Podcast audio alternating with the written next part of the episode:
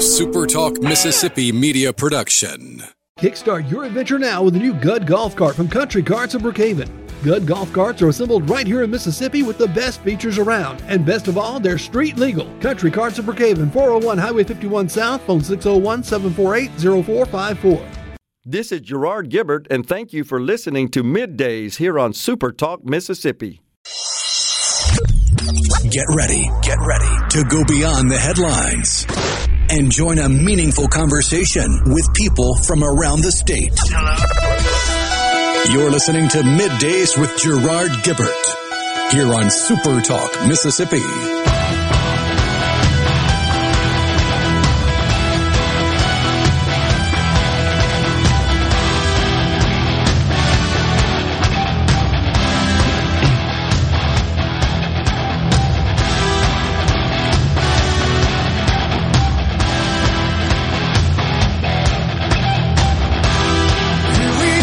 And welcome to Midday Super Talk Mississippi. Gerard Gibert, your host, along with Will East, in for the vacationing rhino. Morning, Will. Good morning, Gerard.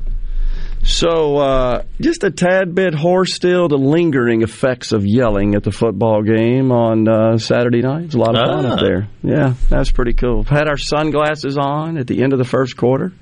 I saw Corey Hart that? on the uh, the Jumbotron there. Yeah, because we wear our sunglasses at night. That's of course, right. As Corey says, a famous song. Uh, I think we set a world record. Was the that was the idea, to set a world record, Guinness Book of World Records, uh, setting one for the largest crowd to wear sunglasses at night. The previous uh, number, the previous record. six thousand, I believe, sixty-six hundred, something to that effect. I believe we easily busted that one, as they say. So that was a whole lot of fun. Really enjoyed that. Back here in the studio, day off yesterday, played in the Canopy Children's Solutions uh, golf tournament, little fundraiser. First year they've had it. What a great turnout, great weather, a whole bunch of fun we had out there. Appreciate uh, Mandy filling in yesterday. Here with you all week. Don't ha- don't think we have any remotes this week. Uh, not on this show, no. Yeah. Not on this show. But Mandy did a great job yesterday. Uh, I was on with her, and uh, we had uh, Governor Rick Perry on, the former governor of Texas, um, former Secretary of Energy, some great insight on gas prices and the kind of energy dependence that we're at now versus independence that we were just a few months ago, really. Uh, and then we talked to Liz Harrison from the Trump campaign, and then a really emotional interview. I was not expecting that. She talked to Clay Adcock, a Yazoo County farmer, talking about the Yazoo pumps and uh, the, the need to get those pumps going. And I, he basically broke down when he started talking about um, his livelihood and the fact that uh, his son lost his house due to the, all the floods that we had um, back in twenty nineteen. And, wow. you know, he said it was something like six hundred people lost their houses. Of course, you lose, you know, your farm, you lose pretty much everything for that whole year, and then you got to kind of build back. And um, you know, he's worried about some some things there. And uh, it was a pretty emotional interview um, with Mister Clay Adcock yesterday. Well, it just feels like to me that whole deal is just stuck. Why, why does it feel that way? Like there's lots of talk. Seems like there's lots of pronouncements, even uh, proposals, expectations, but nothing seems to materialize. What's the deal with that? I, you know, I don't know. It's it it's kind of complicated, and it involves the Army Corps of Engineers and the E P A, and when you start getting into all that bureaucracy, you throw a little politics in there. It's just a mess, and that's exactly what they have on their hands right now. Well, you said the magical word, little politics thrown in the deal, but it just seems like it, it just keeps getting pushed to the back burner. Uh, meanwhile, the lives of real people, certainly here in the state of Mississippi, are impacted negatively by this situation. So, in the meantime, the the current event news right now that I'm looking at on the screen here in the studios, that the jury, excuse me, is busy deliberating the charges against Kyle Rittenhouse. What a spectacle that deal has been! It has. It, it you know it's you know you think about the big trials in your life. The the O J trial is one that comes up for me. I that was the first trial that I remember that was really huge. Um, I remember I was in I was in grade school when that happened, and they pulled us out of our classrooms to take us into a big auditorium so that we could watch the verdict when it came down. That's how big that was. This, I don't think, is quite on that level, but it, a lot of people are talking about this, mainly because everything is live and on video, and you can kind of see the sausage being made with this thing, and everybody has an opinion about it, and yeah. it kind of depends on whether you're conservative or liberal, and, you know, how woke are you? You know, if you're on that side, you think that this guy, this kid is guilty, he needs to go to prison for the rest of his life, and politicians have pretty much said that. And the conservatives tend to view it as it was mainly self-defense. And I think if you look at the actual facts of it and every person that has testified, it does seem like it is, it was self-defense. Now, did he make some mistakes? Absolutely. But it's one of those kind of divisive trials that comes around, you know, every so often, and everybody's got an opinion about it. Well, the prosecution essentially argued that if you came to this area armed with a weapon, you're looking for trouble, that you that you weren't. So that's not looked at as, excuse me, as self-defense. That's looked at as, well, you're coming to stir up trouble, yeah. to start playing shoot 'em up. The bigger, the other concern I have is that how much of the fact that you've got all these people on standby ready to protest, apparently, or you certainly sense that might happen, how does that influence the jury? How do you not let it influence the jury? Mm-hmm. Uh, because you can't, you can't not recognize it. You can't not see it. You know it's happening. And I believe it's the, the uh, judge instructed the jury, don't pay attention to that. Don't pay attention to Joe Biden and his statements. How do you not pay attention to that? How, how, how do you just tell a jury, well, erase that from your head? I don't see how that works. I don't either. Thomas in Greenwood on the uh, C-Spire text lines, he, he says, he stated, he's talking about the judge, the judge stated, if you carry a gun, you lose the right to self-defense. That's right, Thomas. That is what he said. That sounds backwards to me. So if you carry a gun to defend yourself, you lose the right to defend yourself. Somebody reconcile that. Yeah. I can't figure that out. The whole out. point of having a concealed carry gun or any gun uh, in your possession is for self-defense. Correct. And, and Thomas says, I'm betting on a hung jury.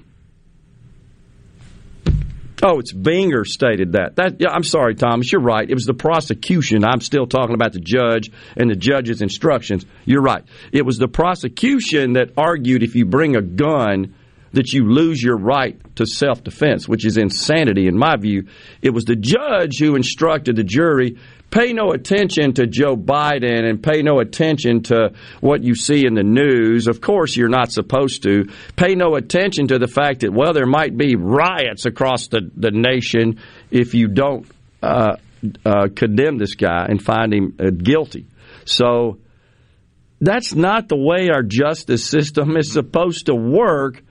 And I also find it just crazy if we set if we set a precedent that when that as the prosecution argued that if you are armed, you lose your right to self-defense. I can't I can't even understand the logic behind that. There's some repercussions to that. Yeah, I mean, if that become so, if that becomes a, a precedent from a case law perspective, every time someone defends themselves with a weapon, with a firearm, they would be guilty of some crime, right, and murder in this case, because they defended themselves, because just because they showed up and were carrying a firearm. That just seems upside down. Yeah. Uh, so I, I I worry about the precedent that might set. Yeah, Randy and Starkville, right. The prosecutor said that. I'm sorry, I, I corrected that, Randy. You're right. I was still thinking about the judge and his instructions to the jury. The prosecutor. prosecution, who also brought a weapon. Oh, did you see that? So he brings a weapon, and he's pointing it, right, in the courtroom. With his finger, With his finger on, the, on the, trigger. the trigger.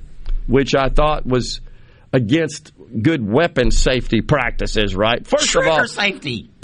Pointing a weapon in any direction that might even be remotely close to another human is is completely in violation of best practices in handling a firearm.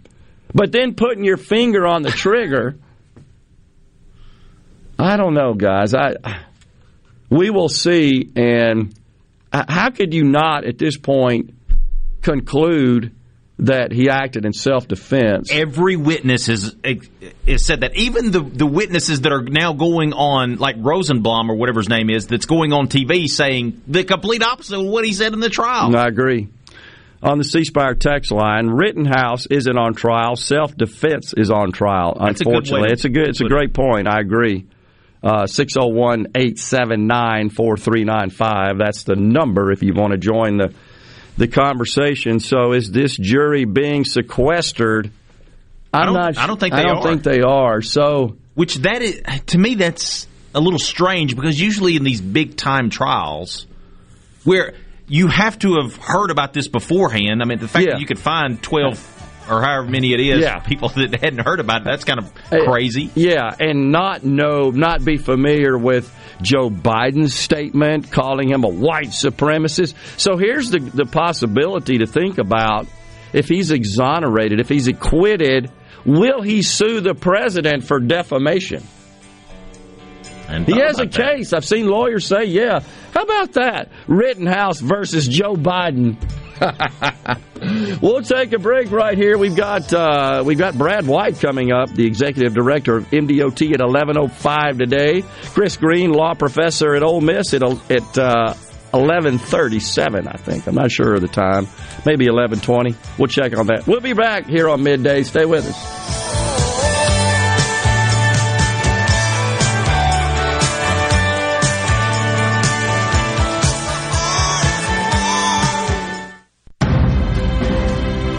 A Complete Flag Source is proud to announce that Mississippi has a new state flag. We are taking orders now for all sizes of the newly designed State of Mississippi flag. Flags are in production, and soon you can be flying one at your home, school, or business. Place your order by emailing at sales at completeflags.com, calling our store at six oh one, three six two, nine three three three, or finding us on the web at complete flags dot com. Have you paid a visit to our store? A Complete Flag Source is located at fifty-two ninety-five I fifty-five North, Jackson. Too far to visit? Give us a call at six oh one, three six two, nine three three three with your order or questions. Thank you for shopping local and supporting a Mississippi-owned business.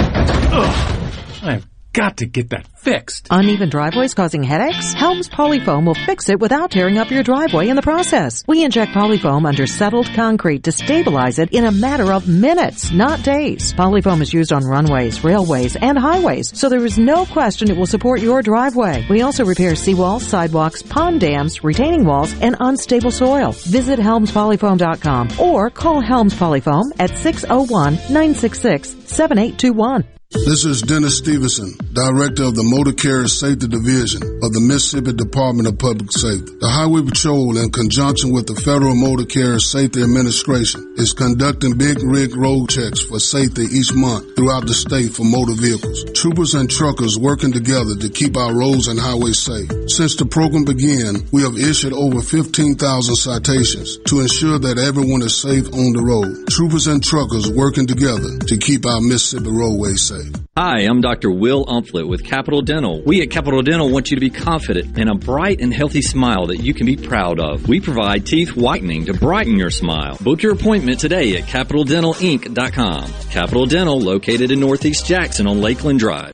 No Drip Roofing and Construction. The name says it all. Whatever Mother Nature can dish out, No Drip Roofing and Construction can take care of it, with no deposits up front required. six oh one, three seven one, one oh five one. six oh one, three seven one, one oh five one. Two Mississippi museums, the Museum of Mississippi History and the Mississippi Civil Rights Museum, invites you to our holiday open house, Saturday, November twentieth, and our Christmas by the Candlelight Tour on December third. These events are open to the public, and holiday trains begin running on December first. Bring the whole family and enjoy these events. While visiting, take a tour of Mississippi history through our two museums, located on North Street, with free covered parking on North Jefferson Street. Come enjoy the holiday fun at two Mississippi museums.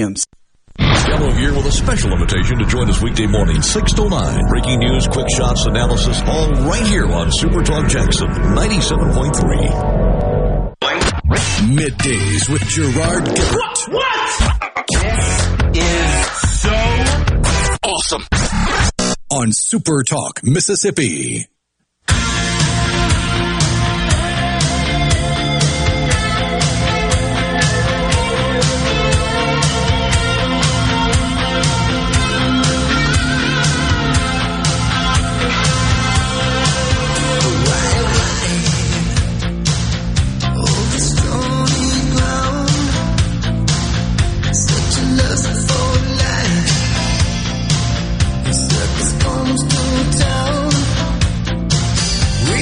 Welcome back, everyone. Midday Super Talk Mississippi. A little Def Leppard uh, bumping us into this segment. Thanks for that, Will. So, just looking again at what uh, the judge, uh, Bruce Schroeder, when he dismissed the jury, he said, "The time has come now where the great burden of reaching a just, fair, and conscientious decision in this case will be placed totally with you. You will not be swayed by sympathy, passion, prejudice, or political beliefs. You will disregard any impressions that you may have, which you may believe are my opinion on the guilt or innocence of the defendant." That's what he told the jury. Basically said, don't listen to Biden, don't listen to the news media, don't listen to Trump. How do you do that? It's very difficult this day and age. It's uh, because of the pervasive nature of information and news, whether it be opinion, accurate, fact-based news, hyperbole, sizzle, clickbait. You can't ignore it. I don't see how you can escape it. I'm, and I'm not being critical of the judge. He's doing what he's supposed to do in instructing the jury, sending them back to render a verdict. I'm just suggesting that it, what he's calling for is pretty difficult to accomplish. But we shall see. But this photo of the prosecutor holding up the weapon and pointing it. I'm looking at it right now with his finger on the... That's just... That's mind-boggling that that happened in a court in the United States. I, I mean, I understand that uh, litigation attorneys, uh, they're actors. They use props. I get it. It just seems like that's totally inappropriate. I guess he was trying to elicit a response from the jury or try to, you know, shock them, basically. He also said, uh, Binger argued that Rittenhouse, quote, brought a gun to a fist fight ah! by oh bringing the fi- firearm to the protest, uh, which is a quote from uh, Roadhouse, the Patrick Swayze movie. Oh, my gosh. I... Well, well it, it wasn't as if they were all sitting around singing Kumbaya. Okay, that was not what was happening. They were, even one of the um, the victims was burning things to the ground. Right. Crickets he, on that, essentially. He, it, the, the prosecutor admitted that, and he tried to play it off as it wasn't a big thing, and I'll, I'll find the clip here in just a second and play it for you, but it, essentially he said all the guy did was just show up and set a trailer on fire, yeah, and tip over a porta potty, and then start another fire, and then tip another trailer over to block the police. I mean, come on. That's literally what he sounded like. I'll find the clip for you. Unbelievable. Re- Debbie in Hattiesburg reminds, remember the McCloskey couple defending their home from protesters up in, in uh, Chicago. Louis? Or Saint Louis? Excuse yeah. me. Yeah, that's right. Saint Louis. And... believe he's running for office. I think he's announced, has mm-hmm. he not, that he's he going to seek a Senate seat, U S Senate seat. Mm-hmm. Isn't that right? Yeah, he's challenging McCaskill. Well, she's out.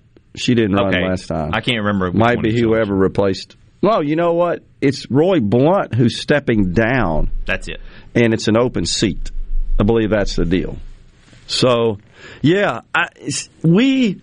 This is this is what aggravates conservatives and those who are fully on board with the Second Amendment, and why I think it causes those of us who are supporters and advocates for the Second Amendment, why we get so bent out of shape at the left, because they always try to distort and manipulate and contrive the narrative to suit their ultimate goal, which is to get rid of all the guns. They don't want anybody to own firearms, period. They don't want the Second Amendment. Let's be honest about it. That's just the honest truth, I believe. And when you see the sort of fanfare you've seen in this courtroom, how could you conclude anything else? So this guy shows up with a weapon, and essentially he was forced to use it. Otherwise, it appeared he was imminently going to lose his own life. That's the whole deal. That's what it's all about. Mm-hmm. You know, what about the question, well, why were protesters and rioters there to start with? They were up to no good. This garbage narrative, oh, it's all peaceful protesters. And but see, what what they rely on is the purpose of the protest. In this case, it is condoned by so many people on the left because, well, it's in the name of racial justice. Here, I've got the clip. He just happens to stumble into it. So what does he do that night? This is Rosenbaum. Oh, let me tell you all the awful things Joseph Rosenbaum did. He tipped over a porta potty that had no one in it. He swung a chain. He lit a metal garbage dumpster on fire. Oh, and there's this empty wooden flatbed trailer that they pulled out in the middle of the road, and they tipped it over to stop some bear cats, and they lit it on fire. Oh, and he said some bad words. He said the N-word. He just... That's all he did? Come on. And he even says it in a condescending tone like that's nothing. So destroying property is something we should just accept and ignore. That's the message there. By, by the way, this is the same riot that the national media, Wikipedia, all the online sources that are not, quote, conservative, yeah, label as peaceful. Right. You look it up on, I looked this up on Wikipedia. It labels it as a mostly peaceful protest. This well, is just one person out of this whole group. Does the Wikipedia entry also define what constitutes an unpeaceful protest? What threshold must you eclipse for it to be construed as not peaceful? When does that come into play? I, I don't think... So, what's bad is that you have a trial, and no matter the outcome, this will have tremendous Tremendous implications and, and result in consequences in this country. But in particular, if he is acquitted, if he is acquitted, and certainly it appears to me and any clear-eyed person that acquitting him is the right verdict and that the law is on his side, but yet we're likely to see massive outbreaks of protest across this country, which will involve more property destruction, more harm to people, L- likely, I pray not, harm, physical harm to individuals, even possible death. I, I pray not. But it also makes you wonder, does it not, what happened to the great uniter, Joe Biden? We were told we must elect Joe so he can repair the fracture in the country, in our society. He will bring healing to America. Return to normalcy. I don't see it, because they're still stuck on this idea, this concept that it was President Trump was the most divisive president in history. He divided the country. Are we any more united now? Nearly a year in the wake of Joe Biden taking office? I don't see it. And will he speak up? Let's say riots do break out. Protests, fires, stuff we saw last year after the George Floyd incident. Will Joe Biden weigh in? Will he ask them to stand down? It remains to be seen. I say he doesn't. I really think he doesn't. He's too worried about climate change and transgender rights and crap. We got some inflation data to talk about. And he signed the uh, one point two trillion dollars infrastructure bill yesterday in a, in a big ceremony. We're going to talk about that. And the Build Back Better plan, what the status of that deal is. Lots more, too. Christopher Green, law professor up at Ole Miss, is going to talk about vaccine mandates and what this federal court lottery looks like, how that works. That's coming up at twelve oh five, twelve oh five. Stay with us.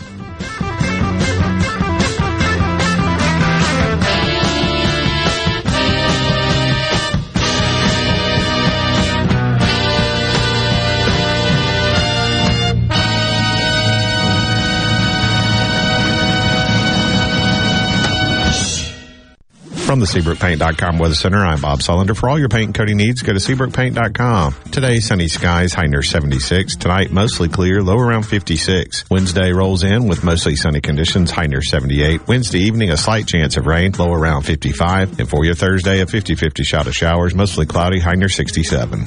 This weather forecast has been brought to you by our friends at R J's Outboard Sales and Service at twelve oh eight Old Fannin Road. R J's Outboard Sales and Service, your Yamaha outboard dealer in Brandon. The Rogue has been serving families in Jackson for over five decades. As we return to life, return to work, church, football, et cetera, let The Rogue get the men in your life ready for all occasions. We have the latest in game day gear for Ole Miss, Mississippi State, and U S M. Last-minute needs for a party? We have three on-site tailors to take care of any last-minute needs. Complimentary alterations and gift wrap with every purchase. Our employees have over one hundred fifty years of experience at The Rogue, serving Mississippians. At Clinton Body Shop, we really do take pride in perfection, and that's why we've been awarded the I C A R Gold certification for our thirtieth year straight. Only eleven shops worldwide have accomplished this. This remarkable achievement can only happen with continuous training from I C A R and the manufacturers of the vehicles you drive. In fact, we're trained and certified by more automakers than any shop in the market. At a time when insurers are pushing more than ever for discounted and shortcut repairs that save them money, why not insist on Clinton Body Shop, where you get an O E M-certified repair using certified parts? If an insurer tries to steer you somewhere else, tell them you want the shop that's certified by the manufacturer of the car you drive. We're located in Clinton and Richland, or online at clinton body shop dot com. You already know that Madison Cellars is Madison's favorite place to buy wine and spirits since nineteen eighty-eight. On Highway fifty-one in the Madison Station Shopping Center, Madison Cellars has a hometown feel with a big city selection. Do you have a question about which wine to serve with a certain dish? Call six oh one, eight five six, oh nine three one and let their knowledgeable staff help you find the perfect match. Find out more at madison cellars dot net or stop by today. Madison Cellars on Highway fifty-one in the Madison Station Shopping Center. Miskelly Furniture, homegrown and locally owned since nineteen seventy-eight. We're committed to this community where our team members live and our customers are neighbors. It's also where a lot of our furniture is made. We carry more brands made in our state than any other retailer in the Southeast. Look for the Made in Mississippi tags throughout our store. You'll find quality products that support local Mississippi companies. At Miskelly's, we look forward to furnishing happiness for many years to come.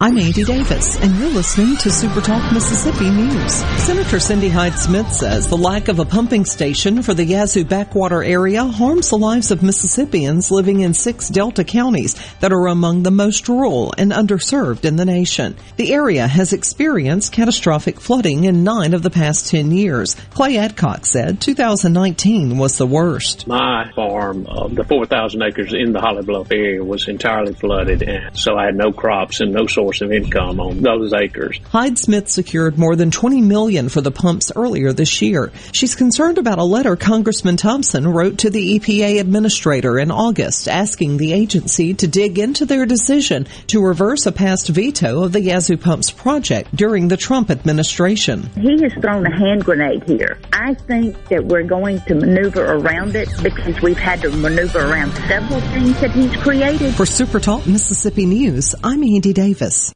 The Mississippi Office of Homeland Security wants to remind you that public safety is everyone's responsibility. To help Mississippians take part in securing their communities, our office has created a C-Send app for smartphones that can send suspicious activity tips straight to the Mississippi Fusion Center. Download it for free from your app store today by searching C-Send. You can also report suspicious activity by phone to eight eight eight, four S A F E, M S or six oh one, nine three three, seven two zero zero. Online reporting available at homeland security dot m s dot gov. Hey, it's Richard Cross from Sports Talk Mississippi, and I want to tell you about something new on the show. You know how much we love to grill and how much we love to talk about it. You're the exact same way. And so are our friends at Polk's Meat. So now every Friday at five twenty, we'll have some fun with Food Fridays presented by Polk's Meat. We'll talk about our favorite way to grill their delicious Polk's Original, Polk's Cajun, and Polk's Garlic and Green Onion sausages, as well as other barbecue favorites. It's Food Fridays at five twenty. No buts about it, folks. Picky people pick Polk's. Super Talk Mississippi, your new home for the Ben Shapiro Show. We don't hold back. We never shy away from telling you the truth. The most electrifying national talk show on air today. We have the most important guests and the biggest thinkers in America. Ben Shapiro, brutally breaking down the issues of the day. From politics to pop culture, we take a look at all of it. So don't miss out. Weeknights at nine. For something new and unique in talk radio, take a listen to the Ben Shapiro Show. On Super Talk Mississippi. Adoring fans. It's time for Middays with Gerard Gibert on Super Talk Mississippi. In Sturgis, Michigan, it is two dollars and eighty-nine cents a gallon. I guess that's better than in California. What is the Granholm plan to increase oil production in America? Oh my God, that is hilarious. Could see by his face he was new in the place, there at the bar all alone. He was trying to look free, but it was easy to see he left somebody at home. He was trying his luck at looking for love. He was scared and bored at his show. So I bought him a beer and said there's nothing to fear, just take some advice from a pro. I said the name of the game is cheating. It's risky and ho, ho, ho, ho. Was that Santa Claus or the energy secretary? Oh, she laughed gosh. So loud. I did not enhance that whatsoever. That was her laughter at the cost of what you pay at the pump, my friends. Yeah. Uh, we we actually played that. It's good we played it again because we need to get that out there. This is how they think. But have you been to the grocery store lately, Will? So it's interesting you say that. My wife and I are planning our Thanksgiving uh, meal, and so she was making a list of everything, and she was going through trying to find some coupons just to save a little bit of money. And whoo, right. The cost is through. For not just everybody concentrates on the turkey. It's everything else. Yeah, everything else. Yeah, I uh, I saw the charge at the grocery store to my uh, my bank account. My wife uses debit card, and I said, "Hey, we got people coming over. What's the deal here?" I just couldn't believe how much it was. I.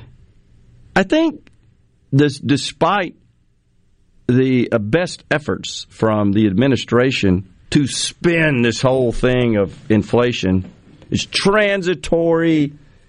Uh, the Build Back Better plan is, is actually going to lower or reduce, combat, arrest inflation, if you will.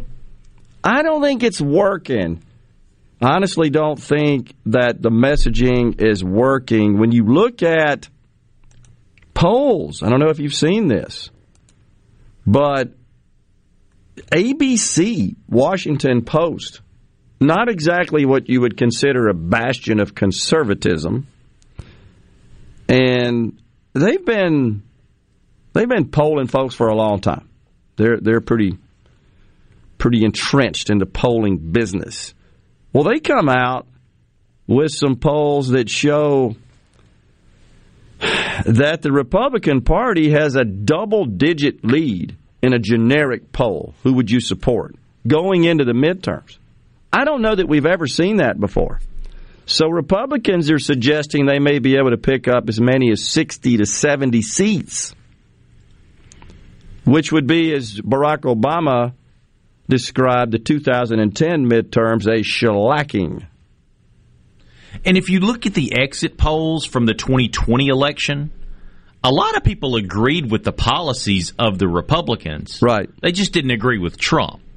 That's right. It was a, it was more a person. And that's why you saw a lot of Republican gains in the House. Right. But you lost the presidency. That's that's exactly right. They didn't line up. Normally they do, and mm-hmm. they didn't here. So seventy percent in the in this Washington Post A B C poll say the economy is in bad shape, up from fifty-eight percent last spring. Now help me out here. You know, I'm just a simple person when it comes to this kind of stuff. fifty, fifty-eight percent in the spring, seventy-eight percent here four or five months later. I believe that represents yeah. a decrease in satisfaction and an increase in frustration with economic conditions under this president.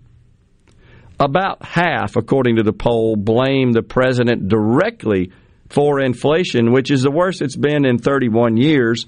His approval for handling the economy, again, according to this A B C News Washington Post poll, is down to thirty-nine percent. That's six points lower than September. thirteen points lower than it was in the spring. So the trends are clearly going in the wrong direction for this president, because despite Jen Psaki and Biden and Harris and the whole Democrat Party telling us that things are great, people aren't seeing it that way because they are experiencing it and witnessing it firsthand. And they're not buying your garbage. So in a in a um, essentially in a generic poll, it was fifty-one percent of registered voters said they support the Republican candidate in their congressional district. forty-one percent say the Democrat. That's, by by the way, the biggest lead at this point leading up to the midterms, now less than a year away, hard to believe. The biggest delta in lead for the Republicans since nineteen eighty-one. Wow. So wow. If folks don't think that it's about the economy, stupid, wasn't that James Carville's famous line during the Clinton era? I think they're sadly mistaken. I, again, I've talked so much about the kitchen table issues. I don't think it's climate change at the cl- kitchen table. No, I, I don't think it is. And I I keep thinking this, Gerard, that the powers that be, in the, especially in the Democratic Party, and maybe the Republicans too, but especially the Democratic Party right now, they have an echo chamber going on. No question. What you have is the leadership is... they're on Twitter, essentially.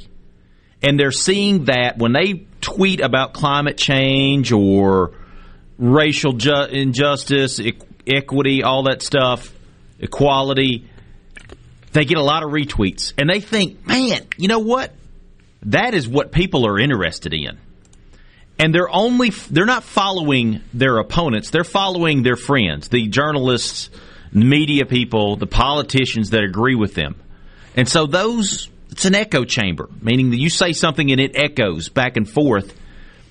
And I think that's really what's driving the policies of these Democrats versus looking at what the average American who's not on Twitter is seeing every day. So I think you're right. I think you're onto something there. So you, what you're suggesting is that it's policy by social media? Yes, absolutely.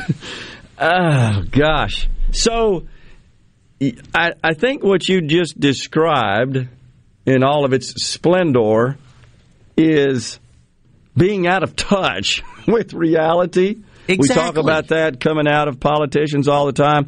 So just to let our audience know, to add to the misery, the president is now proposing a twenty-year drilling ban for oil and gas in the areas in and surrounding the Chaco Canyon in New Mexico. So it's clear that the goal is to force every single American to refrain from consuming fossil fuels, period. That is the goal. Whether we have alternative sources that are affordable and practical and plentiful and available and accessible, that doesn't matter. By God, this is our goal. We're committed to this, and we're forcing it on you. Just sit in the corner and like it. Unbelievable. And so the president, I caught this on social media. Give me a second. This is his statement.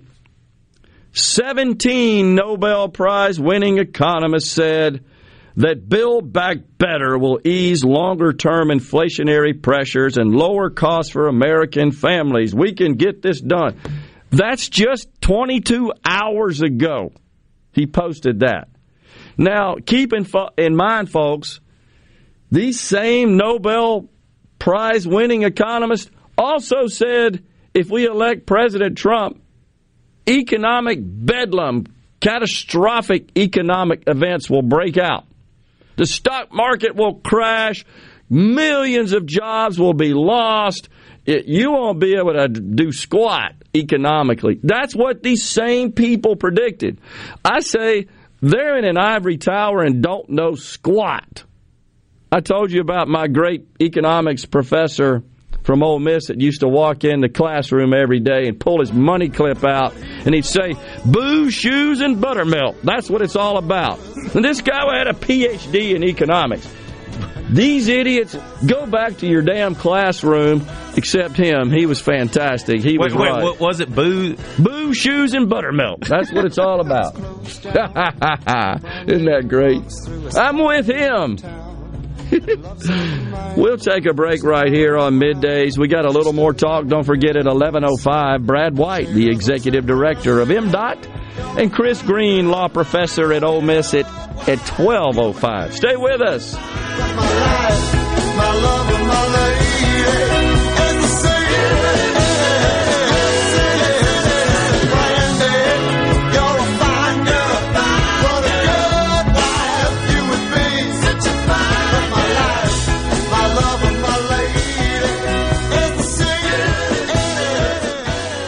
Hey, this is Bob, and if you're like me, you like dealing with local people. Majestic Metals was founded in Mississippi in nineteen fifty-four and are headquartered right in Gluckstadt. For complete metal building systems and steel roofing and siding, call the hometown folks. Majestic Metals, eight hundred, six four seven, eight five four zero or online at majestic metals inc dot com. Innovative Health Clinic in Ridgeland is now offering monoclonal antibody treatments. Monoclonal antibody therapy offers a way to help reduce and prevent severe symptoms in COVID-positive patients and for those who have been in close contact with someone who has tested positive. Most insurance providers will cover the cost. If you are uninsured, you may be eligible for reimbursement through the federal government. To find out if you are eligible for this treatment option, call Innovative Health Clinic today, six oh one, nine four four, five five eight five. You could hardly rub two nickels together, but you got married anyway. Because love can't wait. She believed in you when no one else would. Brings joy into your life like only she could. Today, she is your only need. I'm John Ravenstein. And I'm Corey Ravenstein. This Christmas, tell her with a gift of something truly precious from Jenniker Jewelry Company. We are Mississippi's direct diamond importer with more ways to say I love you this Christmas than any place else. Ten times the selection of average jewelry stores. From case after case of designer gold, gorgeous colored gemstones, couture pieces, and our famous estate collections. To diamond classics like Jenniker's diamond stud earrings, diamond bracelets, and pendants. Maybe it's that larger two, three, or four carat diamond she's always dreamed of. It's right here, right now, this Christmas at Juniker's. Because love can't wait. Juniker Jewelry Company, fourteen eighty-five Highland Colony Parkway in Madison, and Juniker Jewelry dot com,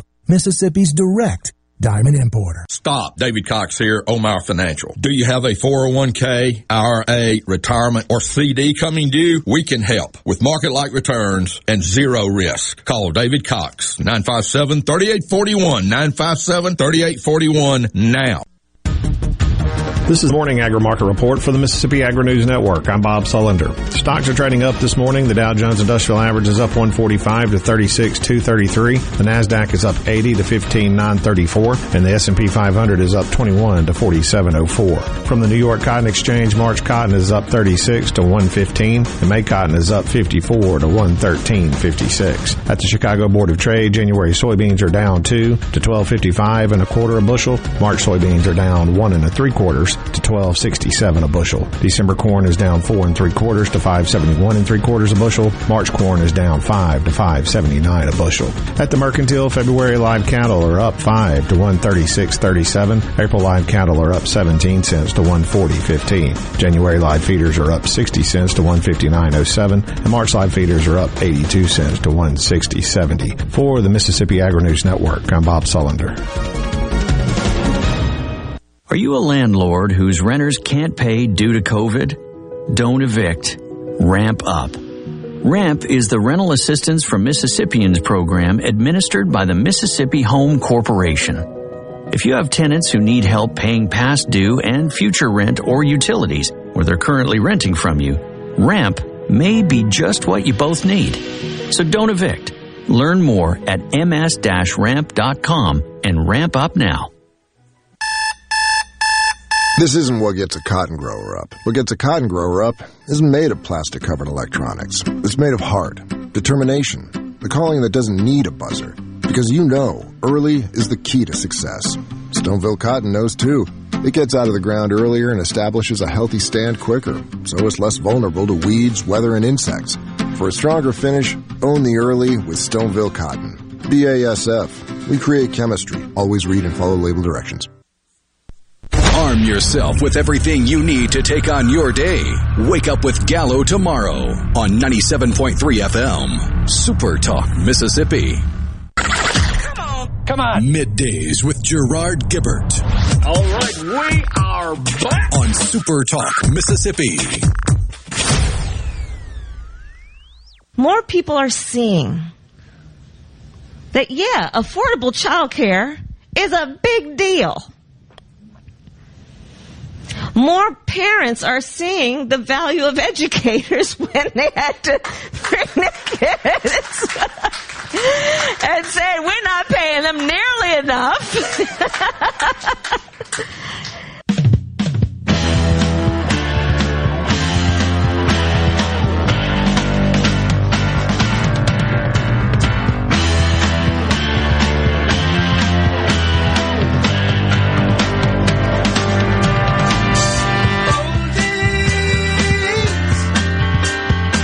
What in the wide world of sports was that? With Kamala there. I don't even know what the hell she was saying. She's uh, laughing about how parents are struggling with child care. I'm, you know. Out of, I mean, just so out of touch, Gerard. This whole deal, and we've talked about it so many times, a, a, a marquee feature of the Build Back Better plan is to eliminate child poverty. That's the way they sell it. And we're going to do that by doing what? Sending them money. That's how we're going to that's how we're going to combat and eradicate. So it's like it's just redistribution. It's just there's no there's nothing innovative, creative, novel, impressive about a policy that says just take it out of this group's pockets and put it in this group's. That's not eliminating squat. We've been doing that for sixty years. And it we still have it. Maybe we ought to try something different. But that's what they're hanging their hat on. Transformational. So, yeah, I guess you could say I have more money if somebody just puts it in my bank account. I mean, that's essentially what this is. There, there's nothing about now that will, nothing about lifting people up so that they take advantage of the tremendous opportunities that our capitalistic economy affords. Now, they will say, well, if we pay for all the pre-K, pre-K education, pay for child care, and all that sort of stuff, I'm just not buying it. Yeah, that's just welfare. I'm just going to call it what it is. It is welfare. That's what it is. I'm, I don't want any child in this country to be impoverished. I don't want any family to be. That's not the issue. The issue is how best to address that. Is it by redistribution through government, by just putting money in people's bank accounts, which is what this Build Back Better plan does, or are there other policies that could be advanced to accomplish that goal, that outcome? Meanwhile, Americans are really struggling struggling with these inflationary pressures. You and I just talked about it. Here's what an M S N B C anchor, Stephanie Rule, said about it. And Stephanie joins me now live. Steph, it's great to see you. As you say, inflation's over six percent, numbers we haven't seen in more than thirty years. So how much higher can these prices go, and when do you see them coming down? Well, listen, Willie, nobody knows exactly when they're going down, but you have to put all this in perspective. This inflation is not in isolation, and the government predicted it was going to be a challenging recovery, recovery all tied to COVID. So it's why you see things like that expanded child tax credit. You've got the families of over sixty million kids on average getting four hundred thirty dollars a month. For people on fixed incomes, older people on Social Security, they're getting those fixed payments adjusted next year up five point nine percent for inflation. And the dirty little secret here, Willie, while nobody likes to pay more, on average, we have the money to do so. Household savings hit a record high over the pandemic. We didn't really have anywhere to go out and spend. And as we said a moment ago, we're expecting retail sales this holiday season to break records. For those who own their homes, the value of our homes are up. And while the stock market isn't the economy, you got over half of American households with some investment in the markets, and the markets have hit record highs. So we need to put all of this in perspective. This time last year, when you and I were talking, Willie, nobody had a vaccine. Now two hundred million Americans do, and we're seeing this push of demand, and that's pushing up pricing. Got that, folks? Oh, so you got you got the money. That's essentially what she said. You got the money, so just spend it. Dirty little secret. The stuff's costing more, but you got the money. You you were saving money during the pandemic, and we're oh, by the way, we're giving you more money. I'm gonna tell you something that really, really grinds my gears. The reference to the stock market, because every time Donald Trump would laud crossing a new threshold in the Dow Jones and setting a record, the left would go nuts. The stock market is not normal Americans. People don't have an investment in the stock market. Only the rich people are in the stock market. And what did she just do? Reference the stock market. Freaking hypocrite. Can't understand how someone educated and analytical can still laugh off climate change in twenty twenty-one. That's a text from the friendly California commie. I'm going to address that later on in the program. We're not laughing off climate change. We're laughing off the lies about it, the hypocrisy, the duplicity. We'll take a break and come right back. News coming your way. Brad White joins us after that. Stay with us.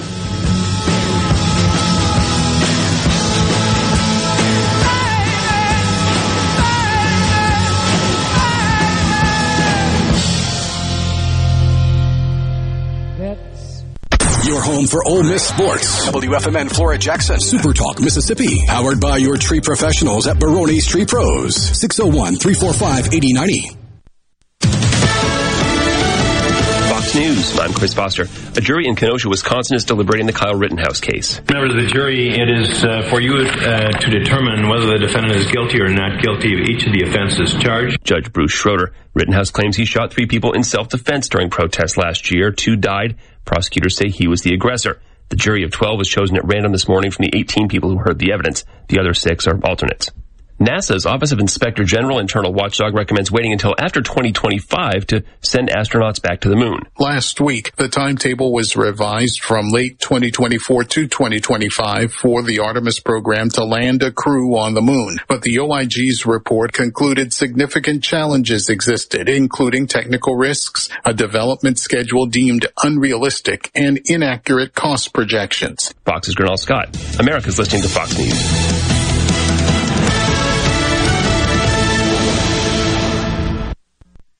I'm Lauren McGraw with Gotta Go. I'm here to help you with anywhere you might need a bathroom. Because when you gotta go, you gotta go. Please call us at six oh one, eight seven nine, three nine six nine or look us up, gotta go rentals dot com. Join Middays with Gerard Gibert, Monday through Friday from ten a.m. to one p.m., sponsored by The Road, your destination for fine men's clothing.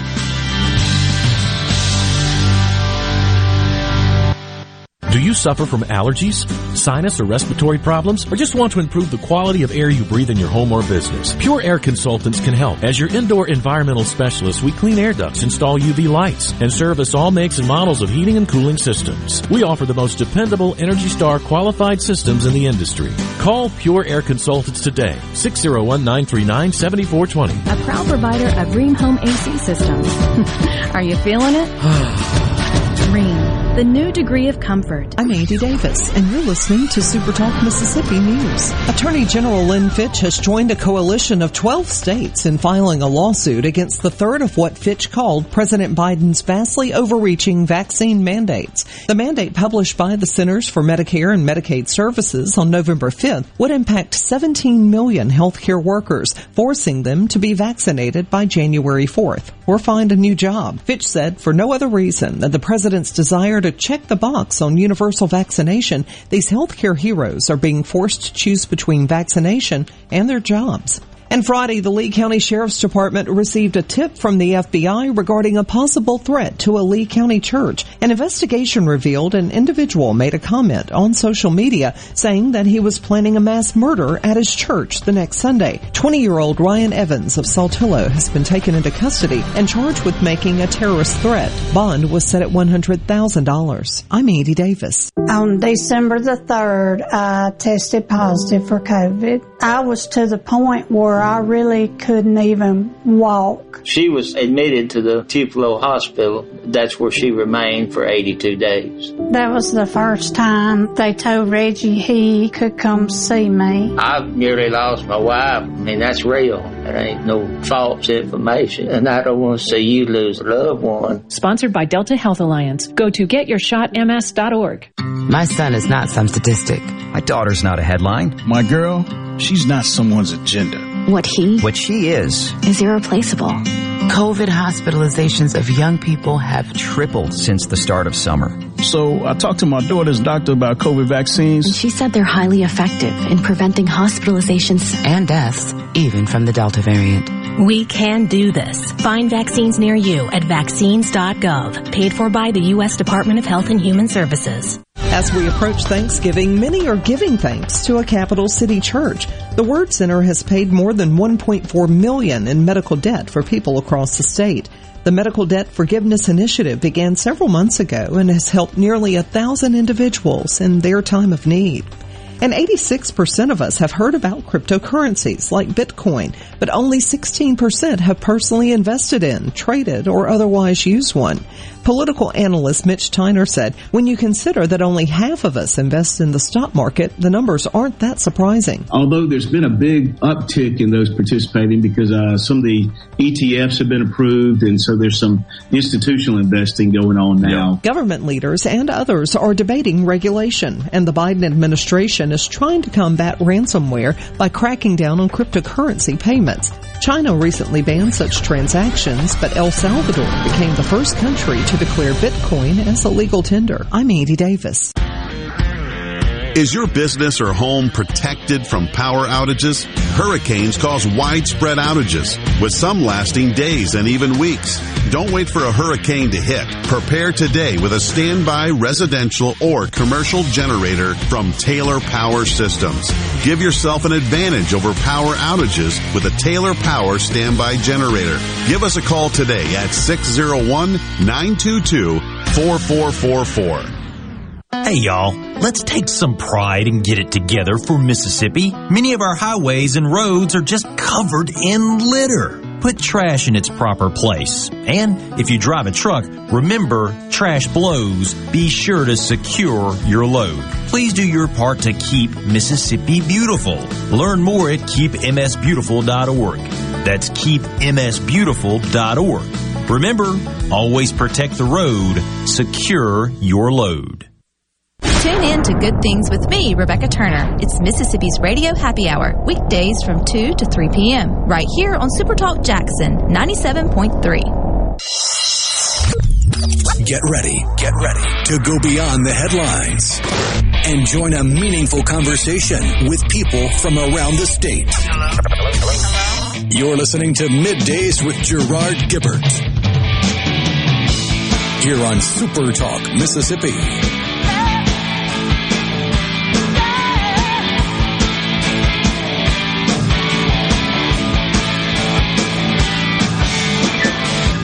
Welcome back, everyone. Middays, Gerard and Will East in the studio today. And joining us now also in the studio, Brad White, the Executive Director of the Mississippi Department of Transportation. Brad, thanks for coming in today. Appreciate it. Thanks for it. having me. It's yeah. Good to be with you. All right, so I think what a lot of folks uh, around the state uh, keep seeing and hearing is just being showered with money from the federal government. And a fair amount of that is earmarked or designated specifically for use in what you guys do at M D O T. So uh, give us an update on that. What is that? What does all that mean? Yeah, well, the good news is, as we've stated in previous shows, you know, uh, our state has a lot of needs out there to be met in the way of rehabilitation of our existing system, as well as uh, projects that have been identified in the way of capacity projects to be built to help alleviate traffic in areas where uh, the volume is just exceeded the capacity that that roadway may have. So the the reauthorization of these funds and, and the plush up of these funds will come at a good time to help us better address the needs of the state. But, you know, we've had, uh, I guess it's three different economic stimulus packages that have come through that have transferred money from the federal government to the states to be doled out in a way of Uh, trying to stir up economic growth or help individuals deal with the effects of COVID. Mm-hmm. And so I think that by virtue of, of those packages that have gone out, uh, there has been a misunderstanding where some have thought that this would be a similar type package where when they would hear the figure three point three billion dollars over five years for roads uh, and bridges, that that was going to be some other type of federal program that would send money that would sit in an account and then it would be appropriated out uh, for certain projects. In reality, what this is is what I think I would classify uh, the Investment and Jobs Act as a uh, omnibus bill of sorts that took the various authorization acts, you know, that helps fund different modes of transportation, highways, all that, under one umbrella, reauthorized the expenditure of those funds from these federal agencies, okay, and then added to it a little more money. Okay. And to, to give you an example of that, we we are going to have over five years the three point three billion dollars that has been mentioned, but we were already anticipating, based on the last five-year authorization, at least to, to about two point six billion dollars of that. So we are getting a little extra money that will be put to good use, but all of this are funds that will will be run through the existing programs and categories and the formulas that are used through Federal Highway to administer all of the dollars. So uh, like anything that comes from the federal government, you know, it's got different strings a- attached to it. So these programs are directed to things like um, that have very specific scopes of work, uh, classifications of routes. They're directed uh, to areas with certain population uh, thresholds. They have performance targets on them. Uh, many of them, if those performance targets go unmet, come with pretty hefty uh, penalties that are levied. So the manner in which the funds are spent uh, do not. They don't give us a whole lot of flexibility Uh, so this is going to be somewhat different from just a package of or a pot of money, so to speak, that would come down just to be kind of spent however we would cherry okay. pick and spend, if that makes sense. So they get down to that level of granularity on these kind of funds. Yeah. Hmm. Normally, you know, M DOT's budget for the last, I don't know, ten years or so has been pretty level at about one point two billion dollars, with a little better than half of that being federal money. Right. Uh, and I think if you followed like a, a kind of a flow chart of where the money goes, the commissioners end up with about four hundred million dollars that they would have discretion over okay. how it's spent. But even that four hundred million dollars is discretion within certain categories. I okay. mean, you have your paving needs, you have your capacity needs, you have your bridge needs, you have your safety needs, you have other uh, geometric improvements like uh, passing lanes or climbing lanes, things like that that can be put in to try to improve improve the uh, flow of traffic, all of which serve in their own certain area, and, and this money is spent in, you know, in that okay. manner. If okay. That, if yeah. So there's there's saying. buckets essentially that are designated for the amount that the commissioners have discretion over, and then they decide within those specific buckets on specific projects, I guess. Right. And the other good thing, in my opinion, it's a good thing, is by using all of these formulas, it's it's pretty data-driven.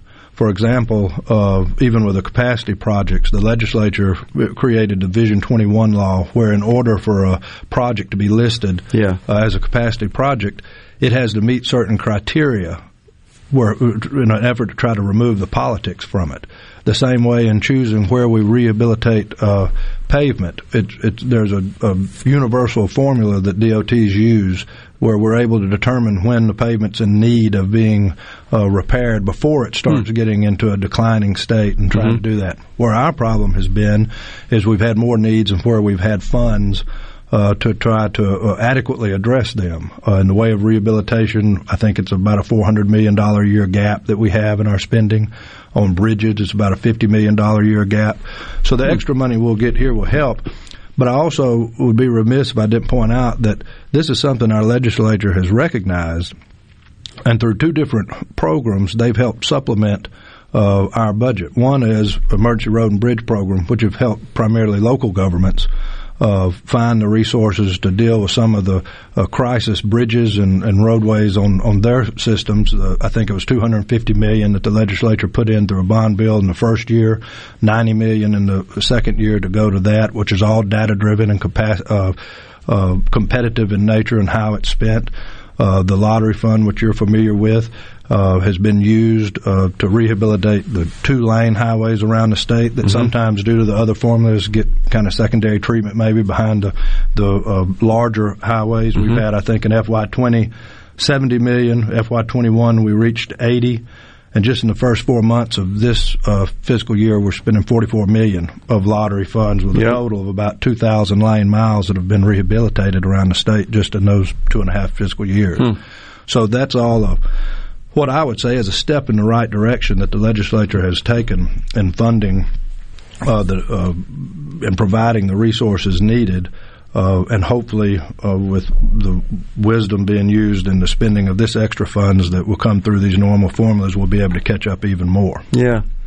So uh, I think there's a lot of confusion, it's fair to say, Brad, that uh, just by the public in general of how D O T D is funded, that that's a separate fund from the general fund uh, from a budgetary perspective and a spending and accounting perspective. And most of its revenue comes from, from fuel taxes and other fees and so forth that are designated specifically for that fund. Yeah, with the exception of the lottery fund. Right. It's, it's all uh, a special fund agency. Yeah. It's probably the largest special fund agency in the state, right. primarily from fuel tax. Uh, that's been level now for, for thirty years, but we've got a bigger system uh, and a more aging system than we've had uh, before. So finding ways to uh, free up revenue uh, to adequately address the needs of our transportation system is, is one of the big challenges that we have. Obviously, one way is try to make efficiency measures to free up money. Yeah. And the other way is trying to find other ways to fund it, like the lottery yeah. uh, money that's um, coming in. Another, a third way is in times past, and I'm, the, the current legislature, I'm not criticizing, but in years past when the state would have lean years and they wanted to fund certain things, M DOT was viewed is a big place they could go and, and carve out money. So as a result of that, we have uh, appropriations that are taken out of the, our money to fund other state agencies in the carrying out of their duties, which have very little to do with transportation. So we've had some meaningful conversations, I believe, with the legislative leadership and trying to rectify that as well, which yeah. might can free up more money and make sure that what fuel tax we are collecting is truly getting to where it's supposed to go. Yeah. Last I checked, I think we were third from the lowest in terms of state of the fifty states in terms of fuel tax. I don't yeah. know if you've looked at that. Like we're we're down there. We're lower than the surrounding states. Yeah, you know. But I mean, right now, I mean, gas is through the roof. I think that this is would be a horrible time to sure. try to have that discussion of raising the fuel tax. And I think, you know, speaking from my own philosophical views, our, our government has gotten into the business of funding so much that there is not they're not really core functions of government. That the core functions of government have, have suffered as a result. Totally agree. Ask Sean Tindall about the problems he's having at Uh, the crime lab or Burl Cain with hiring people to work at Parchman. Mm-hmm. And the same thing is holding here. But our number one challenge that we have at D O T is not the, the funding. It's uh, being able to recruit and retain staff. When the eighty-seven four-lane program was passed thirty-something years ago, M D O T had the capable staff then, and the number of staff I mean by that, that a lot of the pre-construction that was put in work, that was put in to building those highways was done in-house. And we no longer have the number of employees and the capability of doing that type of work. Okay. And so we're paying out the wazoo to consultants who do about three times more what we can do in-house. Which is more expensive. So course, hopefully yeah. we'll have the flexibility to get some pay raises for our staff and, and build back up from that standpoint. In other words, the money does us no good. You got time to hang around? Sure. We got another segment. We've got Brad White, the Executive Director of the Mississippi Department of Transportation. Middays will come right back. Ain't got no cigarettes, two hours of pushing broom. I said eight by twelve, four bedroom. I'm a man of means by no means, king of the road, king of the road, king of the road.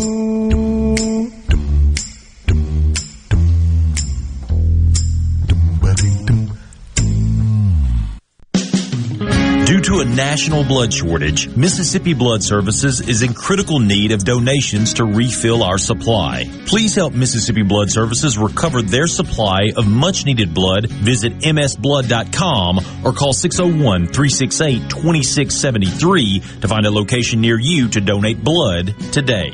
That's m s blood dot com. m s blood dot com.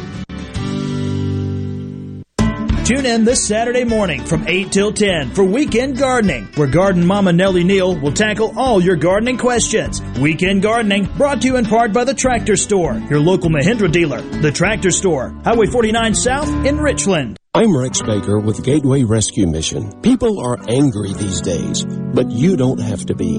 Let's get two thousand twenty-one started right, because somebody out there needs your help. At Gateway Rescue Mission, your donation can provide a meal. Your prayer can unlock the power of God to change a life. If we spend more time praying and less time fussing, we can help some people. Go to gateway mission dot org. Make a donation and help change your life today. The Rogue has been serving families in Jackson for over five decades. As we return to life, return to work, church, football, et cetera, let The Rogue get the men in your life ready for all occasions. We have the latest in game day gear for Ole Miss, Mississippi State, and U S M. Last-minute needs for a party? We have three on-site tailors to take care of any last-minute needs. Complimentary alterations and gift wrap with every purchase. Our employees have over one hundred fifty years of experience at The Rogue, serving Mississippians. Hey, this is Bob, and if you're like me, you like dealing with local people. Majestic Metals was founded in Mississippi in nineteen fifty-four and are headquartered right in Gluckstadt. For complete metal building systems and steel roofing and siding, call the hometown folks. Majestic Metals, eight hundred, six four seven, eight five four zero or online at majestic metals inc dot com. At Clinton Body Shop, we really do take pride in perfection, and that's why we've been awarded the I C A R Gold certification for our thirtieth year straight. Only eleven shops worldwide have accomplished this. This remarkable achievement can only happen with continuous training from iCar and the manufacturers of the vehicles you drive. In fact, we're trained and certified by more automakers than any shop in the market. At a time when insurers are pushing more than ever for discounted and shortcut repairs that save them money, why not insist on Clinton Body Shop, where you get an O E M-certified repair using certified parts? If an insurer tries to steer you somewhere else, tell them you want the shop that's certified by the manufacturer of the car you drive. We're located in Clinton and Richland, or online at clinton body shop dot com. Richard Cross, be sure to catch Sports Talk Mississippi, your new home for the best sports coverage right here in the Magnolia State. Every day from three until six, right here on Super Talk Jackson ninety-seven point three. And now, the talk that keeps Mississippi talking. Now, now onto the real part. Dynamite! On Super Talk Mississippi.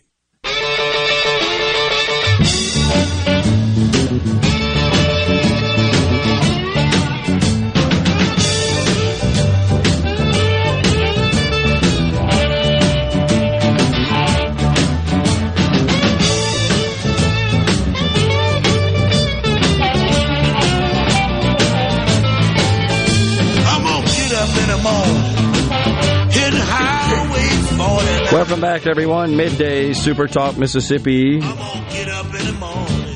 the studio, Gerard and Will.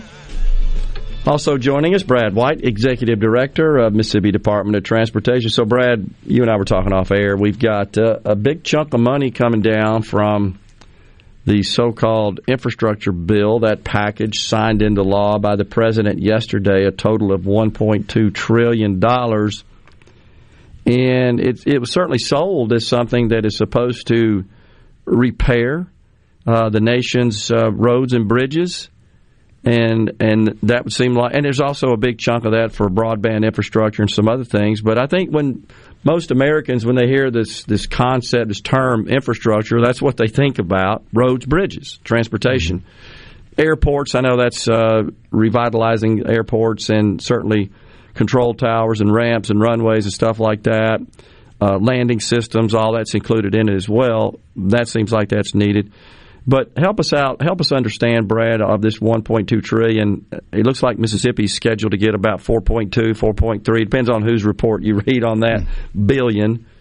What does that look like in terms of the money that will flow to M D O T and how you can spend it? Well, we're waiting on some of those rules to be promulgated and, yeah. and received, but uh, the various road, uh, the various modes of transportation, public transit will receive a lot of that money. Yeah. Uh, my impression is it will run through its normal programs that the feds have set up and will be used for the replacement of old buses and things like that that have been used in the, in, in the mission of the public transit. Uh, aeronautics in much the same way. Uh, rails and uh, ports and waterways, we don't necessarily deal in federal money, so we're still waiting to kind of see what that's going to look like. Uh, in the way of trying to support those modes of transportation, which, you know, I, I'm, I'm happy to see, because I think that, you know, the more we beef up our rail system, I mean, that could help take goods off of the highways, which lessens the stress of the highways, which lessen the need for maintenance money that we need there. So I, I'm glad that there is attention being given to all the different modes of transportation. We're just kind of waiting on seeing what the rules of the game will be and how we can best put that uh, to use around. Broadband, stuff like that, we're not a part of. Yeah. Uh, so I can't speak to that. Uh, and then, like we were saying in the previous uh, segment, all of the highway money, the uh, bridge money, uh, ferry boats, for whatever reason, st- that goes through uh, federal highway. And then there was some money for electric vehicles, charging stations, yeah. and things like that. That will be all going through federal highway and through the various categories that they have. And there will be some new programs that we're still waiting to hear from federal highway on what that will look like and, and how it can be uh, spent. You know, I, I appeared before the Senate Transportation Committee here a week or so ago, and uh, last week I guess it was. And I guess the main um, uh, thing that I'm hopeful that we're communicating adequately to our leaders are that, you know, let's not get our spending plan together just yet, because we've got to find out where the money is going to land, how it can be spent, and then hopefully use the uh, result of the data-driven research and um, that the capable staff of the department has done to show us where our needs are and then put the money where our, where it makes the best sense and where the taxpayers will get the best uh, use out of it. So those are all, that's all information we're trying to put together now. Uh, but we're working hand in glove with our legislative leadership and the commission as well as the governor and trying to be sure that we're working in tandem yeah. uh, to be sure the taxpayers get uh, the best they can. This is going to result on the highway portion uh, about one hundred thirty-five million dollars a year over five, million, uh, over five years. Uh, for that, by the time you add the bridges and the other stuff in it, you're looking at about one hundred sixty-five million dollars a year. Uh, the legislative leadership has already been very cooperative. Uh, th- all of these federal dollars are match. We have to put up state money to match it. Uh, both the Speaker and the Lieutenant Governor have indicated that they wanted to help us with uh, some of the state surplus and, mm-hmm. and being able to make that match. Uh, because without that, if we had to make the match without any assistance from them, then it would have to go into some service that we're providing, whether that be the mowing or something like that, would have to suffer from it. I got because you. That's how tight our budget uh, is running. So I feel very good about uh, the resources that we're going to be given. I feel very good about the relationships we have now and trying to sit around the table and and apply some wisdom and common sense to be sure that this, what could be a one-time thing, Uh, we get the biggest bang for our buck for the taxpayers. You know, something that comes up that's that's been contested quite a bit in our states, this this subject of the fuel tax. And what's always been confusing, I think, for a lot of Mississippians, Brad, is that there are some who say our road and bridge infrastructure is is terrible and is in desperate need of repair. Uh, and we and we also are in need of, of new road and bridge infrastructure. And then there are those who say, no, our roads and bridges are uh, rank amongst the, the best in the country. Therefore, we don't need to raise any taxes to, to address that. And so I'm not asking you the question, uh, I wouldn't do that, about your your position on uh, fuel taxes, but just to report what is the condition from your perspective of our infrastructure, of our road and bridge infrastructure. I, I think our staff uh, have done a phenomenal job in protecting the system the best we can with the resources we have.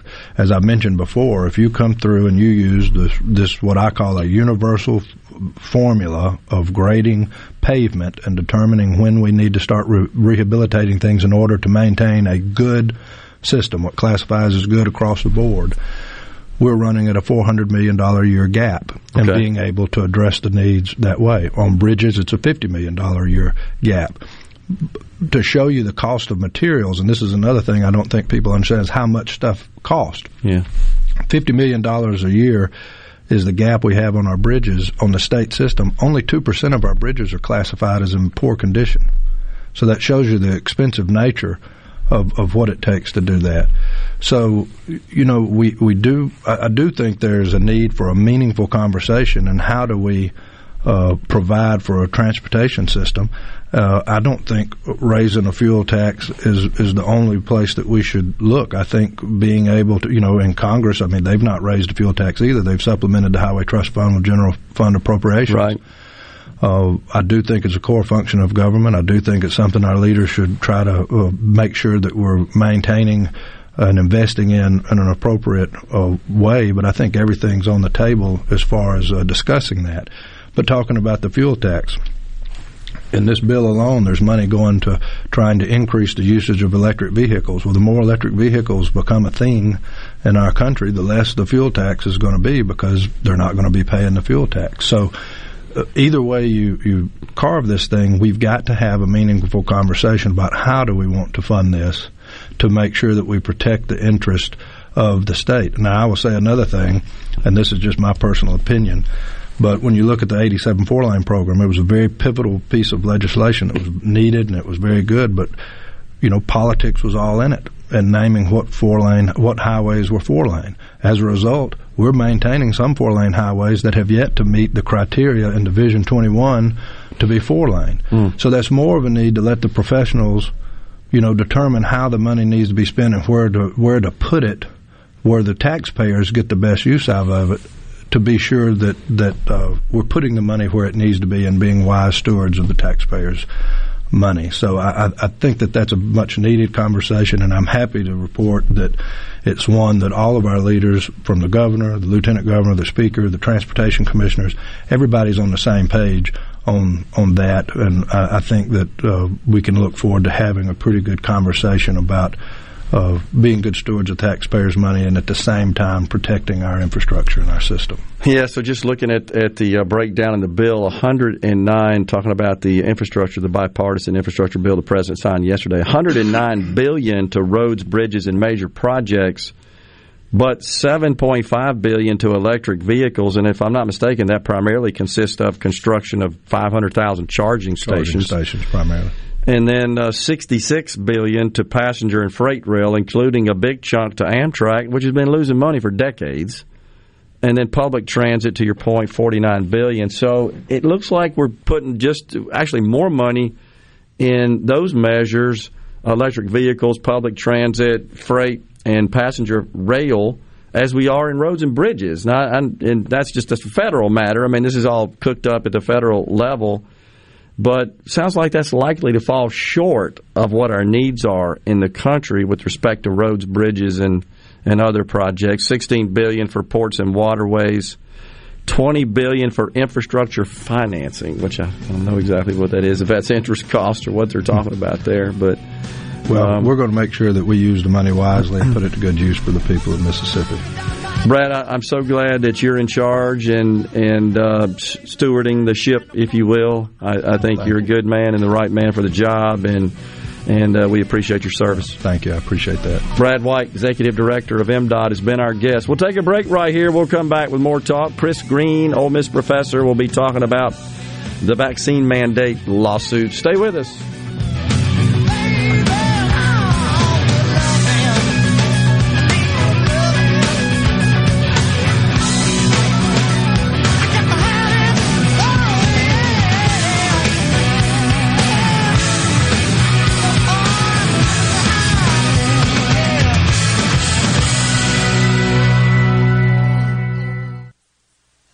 From the Seabrook Paint dot com Weather Center, I'm Bob Sullender. For all your paint and coating needs, go to Seabrook Paint dot com. Today, sunny skies, high near seventy-six. Tonight, mostly clear, low around fifty-six. Wednesday rolls in with mostly sunny conditions, high near seventy-eight. Wednesday evening, a slight chance of rain, low around fifty-five. And for your Thursday, a fifty-fifty shot of showers, mostly cloudy, high near sixty-seven.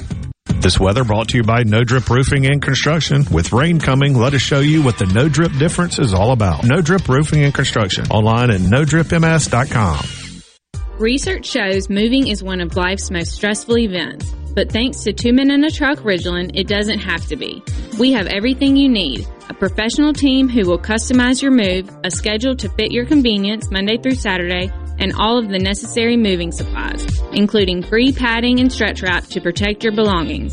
Don't stress. Let Two Men in a Truck handle your home or business moving needs. Visit two men in a truck dot com for a free, no-obligation estimate. Ever feel like making an appointment with your doctor takes a lot of time, only to feel rushed through the actual appointment?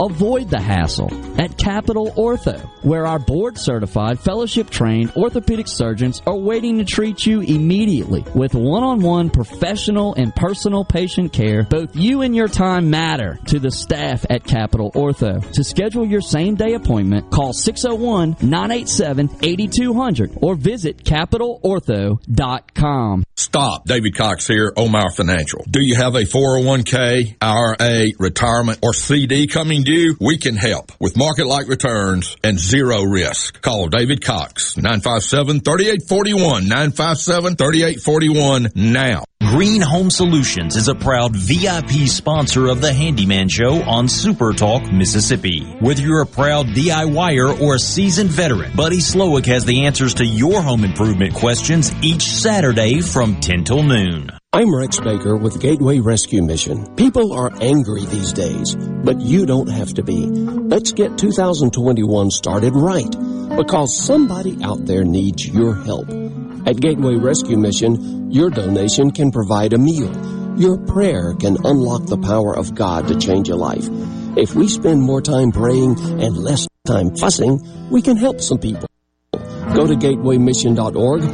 Make a donation and help change your life today. Employers, are you looking for new employees, spending hours searching recruitment sites? For over fifty years, service specialists have been connecting hard to find qualified candidates for employers. Has COVID nineteen changed your staffing needs? We have candidates for all of your clerical, administrative, manufacturing, and industrial needs. Call us at six oh one, eight nine eight, one oh eight five. Service specialists, the expert recruiters, helping employers and job candidates connect since nineteen sixty-seven. Now with offices in Ridgeland, Canton, and Oxford.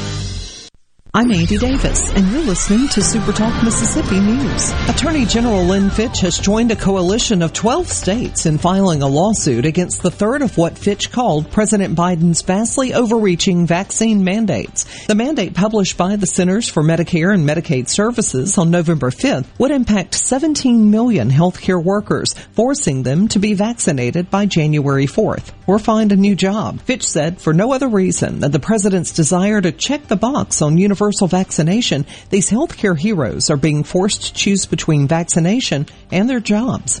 And Friday, the Lee County Sheriff's Department received a tip from the F B I regarding a possible threat to a Lee County church. An investigation revealed an individual made a comment on social media saying that he was planning a mass murder at his church the next Sunday. twenty-year-old Ryan Evans of Saltillo has been taken into custody and charged with making a terrorist threat. Bond was set at one hundred thousand dollars. I'm Andy Davis. This is Jake Mangum for Mississippi Farm Bureau Insurance. One of the most underrated attributes in baseball is determination. It's one thing to want to do something and another altogether to get it done. That's why I love the team at Farm Bureau. They get the job done every single time. If you aren't already on the team, it's time to join Farm Bureau. Visit fave rates dot com for great rates on home and auto insurance or find a local agent at m s f bins dot com. Farm Bureau Insurance.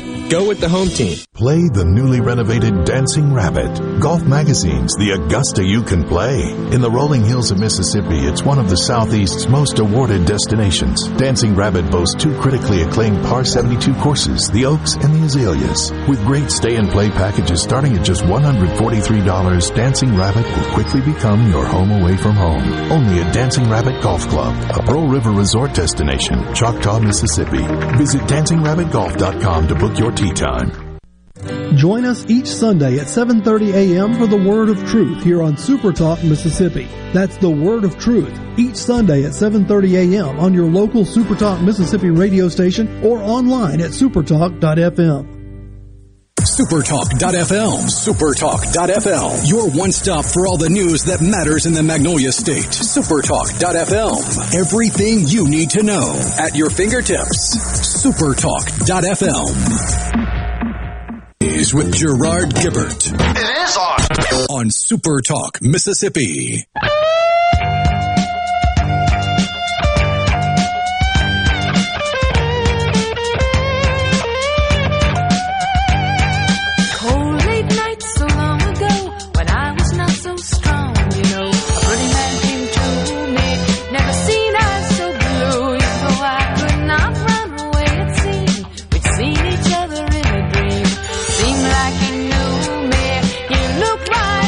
Ah, yes, Ann and Nancy Wilson Hart. Welcome back, Middays. Gerard and Will in the studio, guiding you through the middle of your day with facts, fodder, and fine music. So, uh, lots of text rolling in on the C-Spire text line. We so thank you for joining the conversation, six oh one, eight seven nine, four three nine five. Really appreciate Brad Uh, coming in there. You know, I, I feel like, Will, to a great extent, that a, a vacuum sort of formed at M DOT prior to Brad coming on board. And when vacuums form, vacuums of, of communication and information, then all sorts of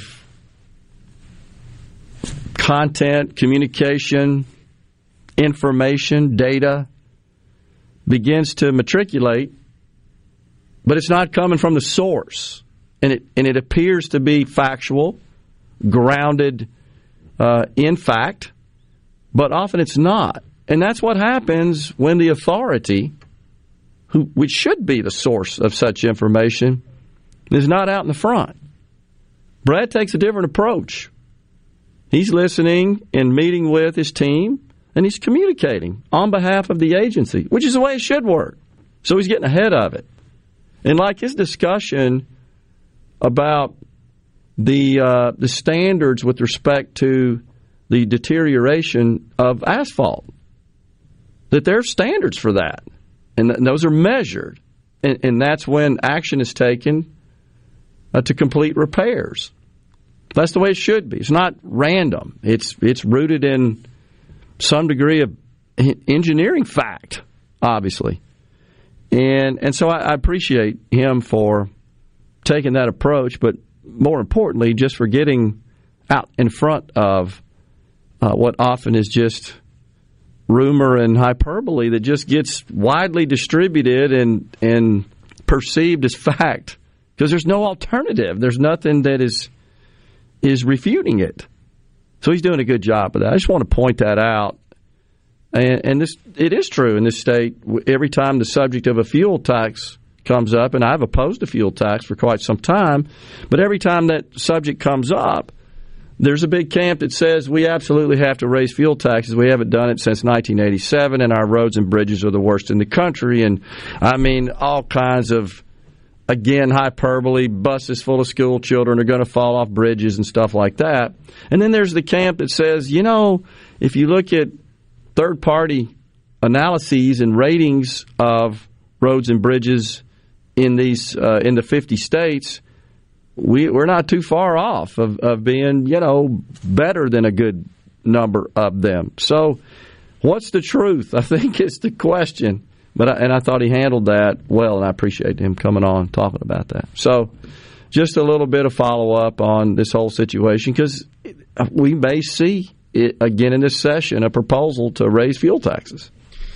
Yeah, and it's just unfortunate that it comes at a time when, you know, gas prices are, are – going up, and it's he he made a very good point about electric vehicles. The more electric vehicles you see, they're not paying their fair share for the road tax. Right. That's right. Because they're not buying gas. And that's also, of course, that that is the uh, the premise of this pilot program we've talked about. It is a pilot program of, of a per mile fee. And, it, and it's all in anticipation at the federal level we're talking about here, folks, not not the state. This is a, a federal pilot that Pete Buttigieg would be in charge of from, from his agency, his his department in the administration. And it, and it is a voluntary pilot. They're looking for people in all fifty states to volunteer to uh, use some mechanism, whatever they're going to do. They're, they're, they haven't decided how they will track mileage, how they, they be in the federal government. But track your miles, and you would pay some fee per mile, some price per mile traveled to the federal government. And my understanding is in this pilot, they're actually going to – you sign up for it as a volunteer, and, and they're going to uh, debit your account, whatever account you link to the pilot program, your personal account I'm talking about, and they're going to withdraw from it, and then they're going to refund you.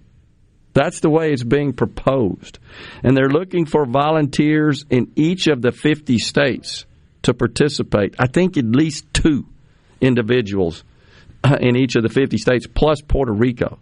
That's in this bipartisan infrastructure bill that just recently passed. Passed yesterday, literally. So, gosh, we'll see where all that goes. Uh, but you, but you know, that's in anticipation for this transition to electric vehicles, where you're not paying a federal mm-hmm. excise tax at the pump because you're not using the pump. Mm-hmm. I just think all that's a little premature. It's, I, there's no question electric vehicles are going to be mainstream in this country. There's absolutely in the world that that is that's clear. I don't think that's necessarily a bad thing, as long as it's practical and affordable and accessible and functional. If it's not, then it's not time. Uh, but there's tremendous amount of of technology improvement and innovation occurring with respect to batteries and charging and and efficiency of uh, use of electric power. I mean, it's unbelievable, the things that are on the boards. They're just not, they're not, they're not fully cooked, not fully baked. But it's coming. These are just technical problems. And I, it wouldn't hurt my feelings if I didn't have to go buy gas and I could charge my vehicle at a rate which was considerably less per mile, so to speak, than gas. Yeah, I'm all over that without losing any functionality. I get mm-hmm. same or better performance and not a big range problem and and all those things that we're used to with respect to convenience of the now, traditional car. To me, the, the the biggest issue people have is range. They call it range anxiety, is the fact that you can't go that far without having to charge the thing. Yeah. Uh, I talked to a friend of mine not too long ago who went to Atlanta. Uh, he lives in Mississippi. He has a Tesla that he bought recently, and he had to go to Atlanta for a wedding, and he had to stop somewhere in between. I can't remember where, but he stopped there for about forty-five minutes to charge his vehicle for a little while, which is not convenient. Right. Stopping, you don't want to stop for forty-five minutes to have to, you know, you think about filling up at a gas station versus charging for forty-five minutes. But he got there, he charged his vehicle when he got, and he did the same thing when he came back. So it's not convenient right now. Uh, if you're going even further, it's even worse. If you're going to a rural area, it's even worse than that. But most people don't travel that every day. Right. Um, so there's pros and cons to it. I'm seeing more and more vehicles, electric vehicles on the road. I was in Chickasaw County, my home county, just a few weeks ago, driving through, and I saw two Teslas. I never in a million years would have thought. In Chickasaw County. In Chickasaw County, Mississippi, I would see Teslas. But yes, I did. I saw two of them. I see them every... Used to be when you would see an electric vehicle, it's like, whoa, there goes a Tesla. How about that? I see them every day so much that I... Just another car now. Yeah.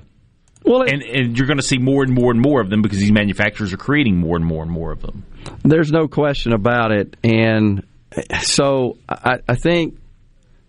I think kind of taking a stand and saying, oh, no, these things are never going to happen. Electric vehicles are not practical, and, and we're just not going there, and I'll never have one. I mean, the reality is every single auto manufacturer on the planet is investing yep. heavily in electric and autonomous vehicles. And I, I, I don't know that we'll hit the goal of whatever Biden's um, proposal was, fifty percent by twenty thirty, I think is the number that sticks in my head. I don't know if we'll get there. But I, I do think we are going to make a transition, and and I think there's just a lot of work. I read about it almost on a daily basis, a lot of work being done on improving all of the objections to owning an electric vehicle. What did you call it? Uh, range anxiety. Range anxiety. There's no question. That's an issue. It's a problem. It's a problem for me. I think it's a problem for most uh, motorists. But that that's going to change. There's yeah, no question about it. And it, it's imp- I mean, in the past ten years, look where it's gone. I remember when they first introduced the Tesla electric car, and, you know, it was a novelty. It was super expensive. It didn't go very far. You could, you could only put two people in it. Uh, didn't have a whole lot of creature comforts. And now look where they are. The F one fifty. Ford is about to come out with the, they call it the Ford Lightning. It's an electric truck that can charge your house if your power goes out. I mean, the thing is fantastic. Uh, and people are going to line up to buy these things. There's no question. It's it's coming. These are technical problems that smart people will figure out. Takes a little time, less than it used to in the old days. The cycle times of these kinds of innovations and inventions is dramatically declined because of tools that are available to address those problems. Just don't force it before it's time. That's the issue. I guarantee you there are people that were riding horses going, I'm never getting in a car. What? Are you crazy? That's true. That's true. We'll step aside for a little break right here. We'll come back with more talk. And then after the twelve o'clock break, it's Christopher Green, law professor at Ole Miss. Stay with us.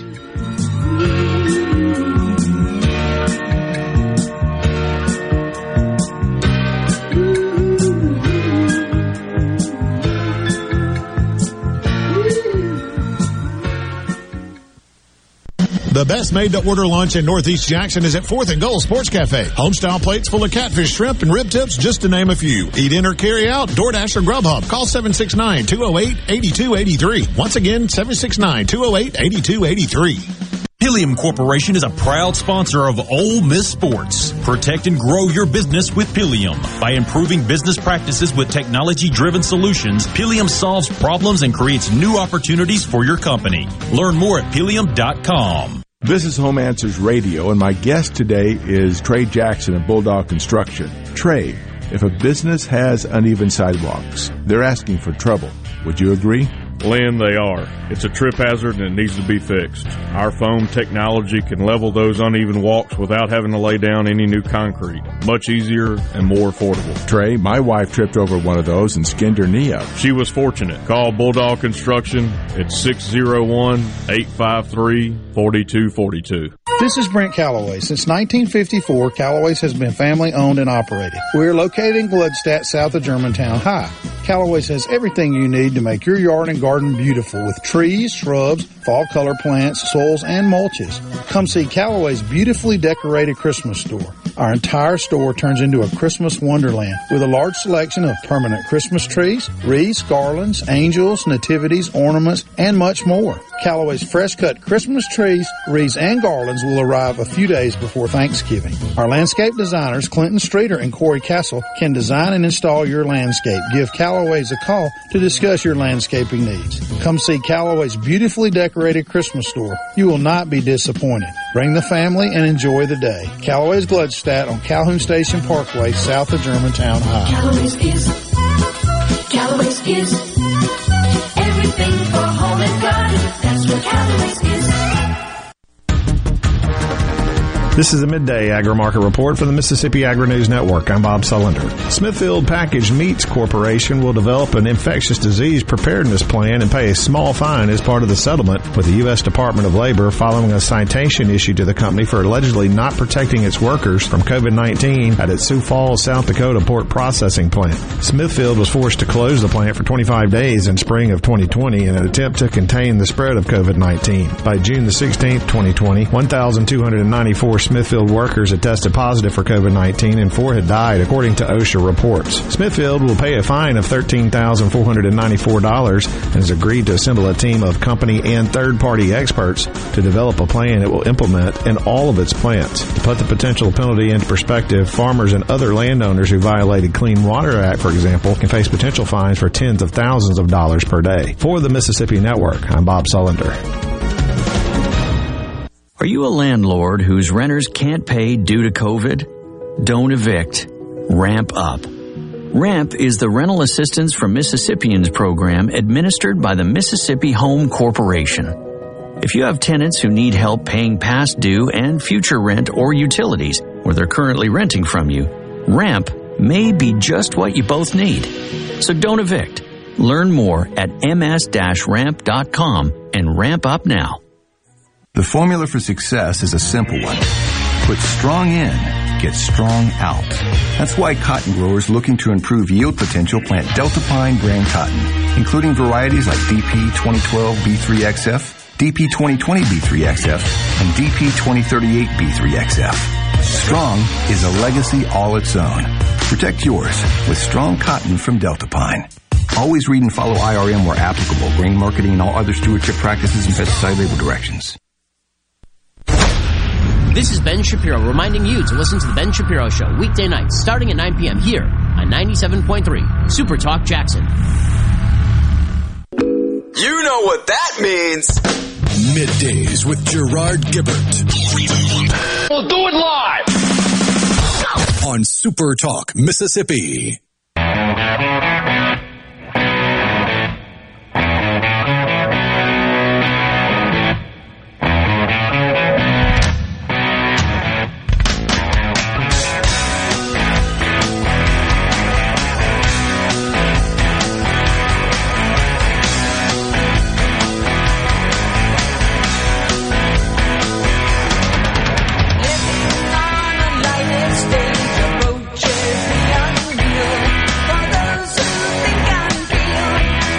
Welcome back, everyone. Uh, middays, Gerard and Will East in the studio today. Will in for the vacationing uh, Rhino.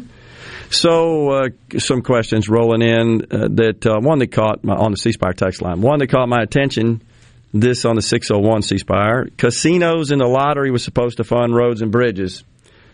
I want to talk about that a second. It's, this comes up a lot. Uh, first, casino revenue, which is transferred uh, to the state general fund. It is uh, not designated for use of roads and bridges. Those, those, it's a gaming tax. Some of it is diverted to the locations where casinos are physically located, physically exist. So that benefits the the local authorities there, uh, mainly used for schools, uh, because that's what their biggest part of their budget is. And the same thing is true with the, the tax that goes to the uh, the state, the gaming tax. And by the way, it ain't as much as you think it is, folks. It's uh, when you look at a six billion dollars, six billion dollars and change general fund budget, I have to look at it, but I think last year maybe two hundred, two hundred million dollars came from the gaming tax. Uh, so you can do the math on that. That's what, three point two percent, something like that, three point three of the total spending. So it and, and where's that money spent? Well, keep in mind, fifty plus percent of general fund money goes to education. Another big consumer of the general fund is Department of Corrections. And then Medicaid. Actually, Medicaid consumes more, the state's portion consumes more than the Department of Corrections. But the three big line items are education, Medicaid, Department of Corrections, uh, from the general fund. That's where that money goes. I don't really, I know this comes up a lot. I don't, I don't remember what politicians, honestly, I'm being honest about this, were saying back when uh, authorizing casinos uh, by the legislature was being discussed. But I see this come up a lot where, where folks say, well, yeah, the politicians told us this would so-called fix our education problems. I don't exactly know what the word fix means and how to define that. Is it true that the casinos generate taxes that go to the state of Mississippi's general fund, more than half of which goes to education? Absolutely. That's true. Is that money being spent in uh, a most efficient manner? That's a different, that is a different question totally, and, and one that has nothing to do with authorizing casinos and the money generated from it. Let's turn our attention to the lottery. I, I know you guys know I've been involved with the lottery since its inception, since shortly after it was signed into law by Governor Bryant in two thousand eighteen, appointed to the board. Still serve on the board. I haven't had a board meeting this morning, as a matter of fact. So the first eighty million dollars of net proceeds generated from the Mississippi Lottery Corporation in a given fiscal year are transferred to the state treasurer, which then goes, in accordance with the law, to the state highway fund. So again, that's a chunk of money that goes into the Department of Transportation that is then used appropriately. And the excess over that eighty million dollars in a year goes to a special fund known as the Education Enhancement Fund. That, too, is a special fund. That is not the general fund. And that special fund was created, I want to say, back in the nineties by the legislature, and it's got very specific details on how money is allocated out of that fund. So since the inception of the Mississippi Lottery Corporation in, in November two thousand nineteen, about two hundred sixty plus million, we just had a transfer today. I just saw the, the um, press release come across my email. two hundred sixty, two hundred seventy million dollars roughly of net proceeds has been generated that went to the state. And uh, and so, as you heard Brad say, I think we've already hit the eighty million dollars mark this fiscal year, or, or certainly close certainly close to it, of the monies that goes to the State Highway Fund. And then that gets spent as all money that goes into the State Highway Fund uh, by the Department of Transportation, by the Transportation Commissioners. There are also lots of information about specific projects with respect to roads and bridges funded by lottery monies. And I've asked the Lottery Corporation to, to do a little bit uh, better and improve, I guess, the communications there. That's that information is buried in the annual reports. It's available, let's put it that way, in the annual reports. Um, but that's that's the way that works. It has, in fact, done quite a bit uh, for roads and bridges. So we're going to take a break right here. It is time for Super Talk News and Fox News. And then Christopher Green, law professor at Ole Miss, is going to talk about the appeals court lottery, no pun intended. That's what it's called, on federal cases with respect to the vaccine mandates.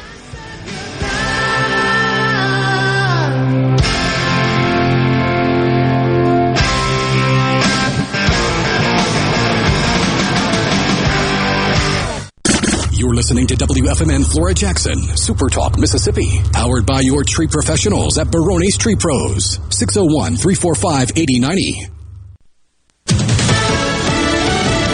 Fox News, I'm Lillian Wu. The jury in the Kyle Rittenhouse trial has begun deliberations after hearing from the judge. Members of the jury, it is uh, for you uh, to determine whether the defendant is guilty or not guilty of each of the offenses charged. You must make a finding as to each count in the information. Outside the courthouse in Kenosha, Wisconsin, the National Guard on alert for possible protests. This morning, twelve of the eighteen jurors were chosen. Rittenhouse himself actually choosing the names out of a wooden tumbler here in Kenosha. The six names he picked are the jurors that will now be on standby. Fox's Alexis McAdams in Kenosha. And officials in southern Louisiana are searching for a woman who bit off part of an officer's ear when he tried to break up a fight between several women in a bar parking lot just after midnight Friday. The injured officer is recovering after being treated at a local medical facility. America's listening to Fox News. As locals, A D S Security is committed to keeping the community safe. We're the same great company, same local office, with the same local service you've counted on for years. Visit us in Gluckstadt. A D S Security, six oh one, eight nine eight, three one oh five. Call today. Catch Madison Central Jaguar football right here on Super Talk Jackson ninety-seven point three each Friday night during the season. Brought to you in part by List for Less. Go to buy homes with susan dot com. Innovative Health Clinic in Ridgeland has your answers for urinary issues. The Encella treatment option for urinary leakage is your solution. Sit down comfortably, remain fully clothed, and get rid of incontinence problems. If you have ten minutes to spare and think this treatment option could change your life, call Innovative Health Clinic today to set up a free appointment, six oh one, nine four four, five five eight five, or online at innovative health clinic dot net. I'm Andy Davis, and you're listening to Super Talk Mississippi News. Before President Biden signed the Infrastructure Investment and Jobs Act Monday, he reiterated a promise he's made before regarding how it will be paid for. No one earning less than four hundred thousand dollars a year will pay a single penny in federal tax. He also highlighted one of the key provisions of the bill. This law is going to start to replace one hundred percent of the nation's lead pipes and service lines. So every American, every child can turn on the faucet and drink clean water. Mississippi Senator Roger Wicker said roads, bridges, broadband, ports, rail, and clean water are the building blocks of a healthy economy. He further stated that this legislation focuses on those core priorities, and he's happy to see it finally signed into law. So what's next? Congress will now tackle Biden's social spending plan. Democrats say they have agreed on a framework to pay for that package and want to see the richest Americans and businesses pay their fair share of taxes. I'm Andy Davis. And action. Our favorite restaurant's open again. I'm so pumped to be back on campus. So happy the kids will be back in school. What? Stop. Yeah. Wait, I can't do this. Life is not back to normal. COVID is not over. I got my shot. Are you guys even vaccinated? The only way to beat this thing is for us all to be vaccinated. I mean, the variants are deadly. So please, please, please. Do it today. A message from the Mississippi State Department of Health. Are you a landlord whose renters can't pay due to COVID? Don't evict. Ramp up. RAMP is the Rental Assistance for Mississippians program administered by the Mississippi Home Corporation.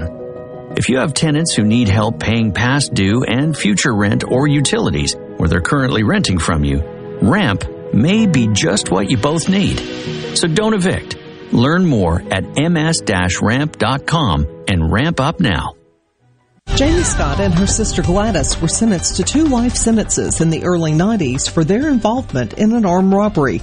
W L B T recounts that while neither of the Scott sisters were involved in the crime, officials claim they helped plan it. Jamie and Gladys' sentences were commuted after almost twenty years in prison, and they were released, soon becoming advocates.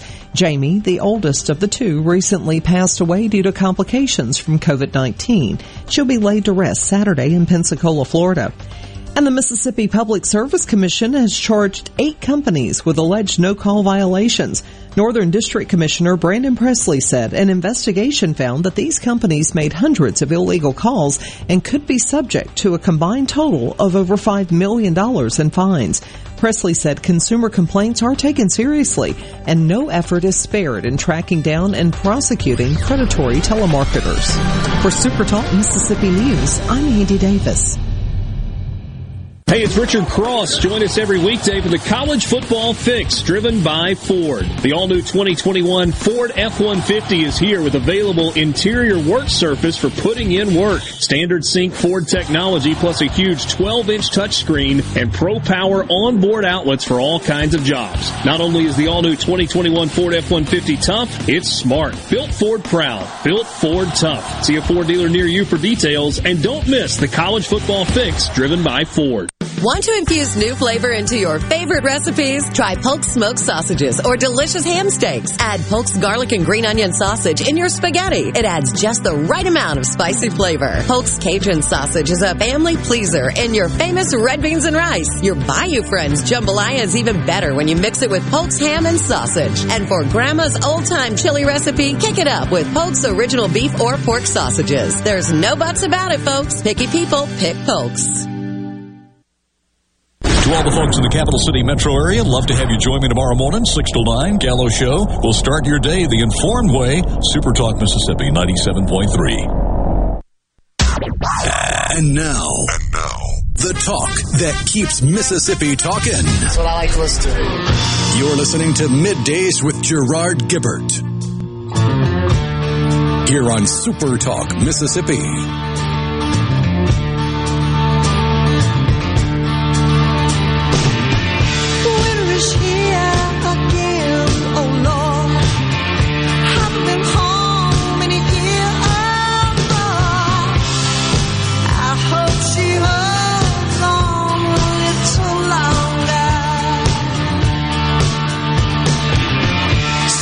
Welcome back, everyone. Middays, Gerard and Will in the studio today. Thanks so much for joining us. And joining us now on the line, Christopher Green, law professor at Ole Miss. Professor, how you doing today, sir?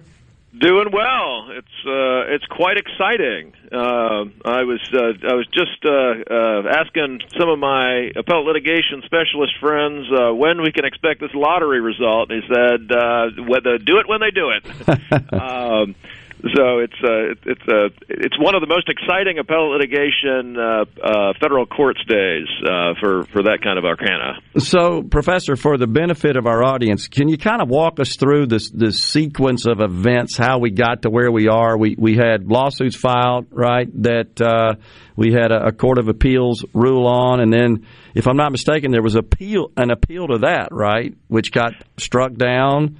Yeah, well, the, so the way it works, okay. um, when you, when the when an administrative agency like OSHA does something, okay, so we got the Occupational uh, Safety Health Administration.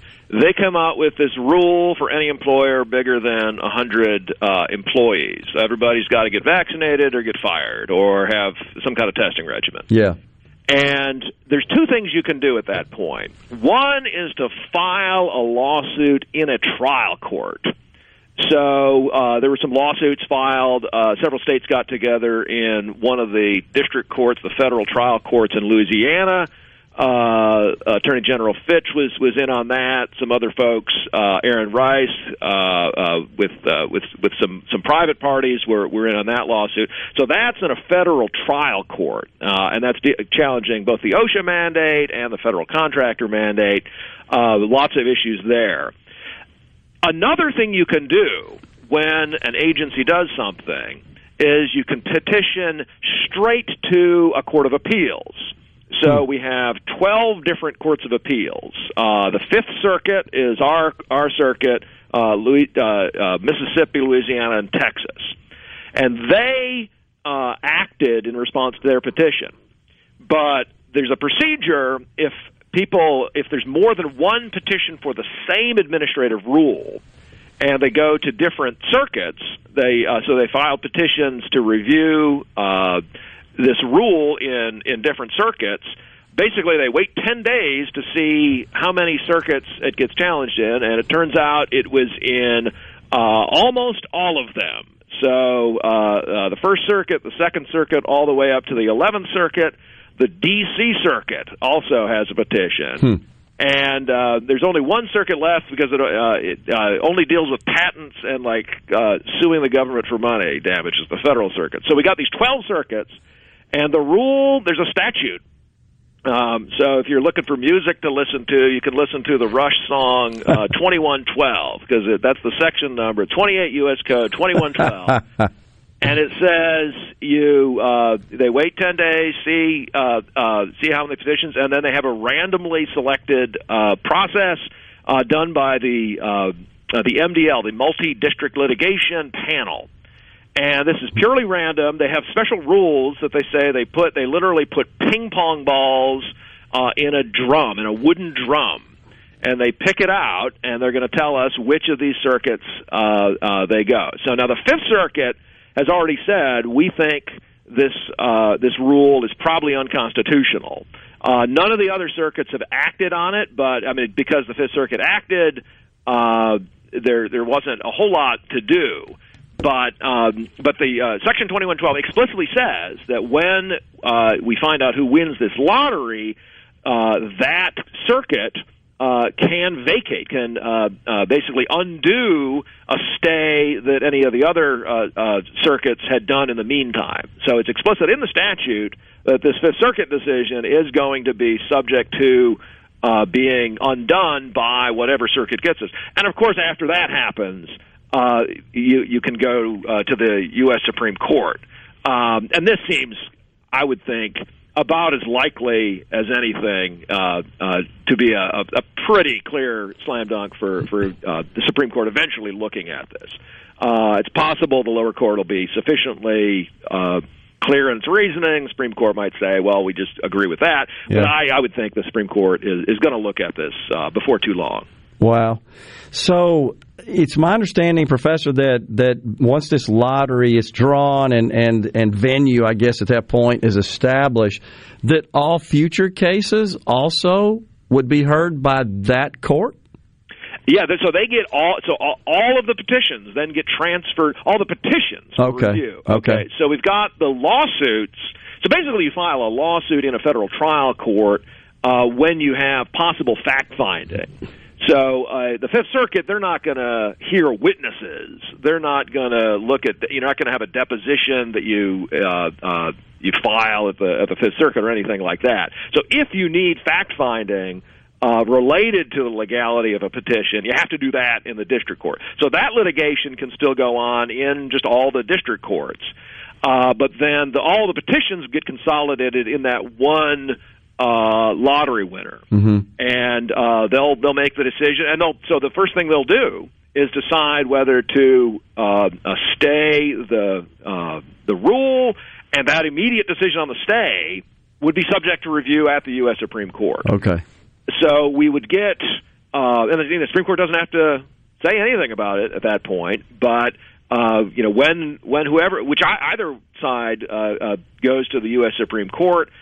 If any of the justices want to say what they think about the constitutionality or the consistency with the OSHA statute, uh, they can do that then. Um, so it's pretty likely we'll, I would think, uh, here within, you know, a few weeks, certainly uh, uh, within the next couple months, um, what the U S Supreme Court thinks about it. Hmm. Do you have an opinion on it, Professor, what the likely outcome would be? Well, it's so... There are a number of challenges. So there's, I mean, One big interesting doctrine, which the court has indicated they're interested in, in looking at again, is something called the non-delegation doctrine. Yep. So this is a doctrine that was used in nineteen thirty-five to strike down two very big statutes in the New Deal and hasn't been used by the Supreme Court in any other year. But the Fifth Circuit, in their opinion from last Friday, said we think that this is uh, has serious doubts about the constitutionality under non-delegation, whether Congress could do this. Yeah.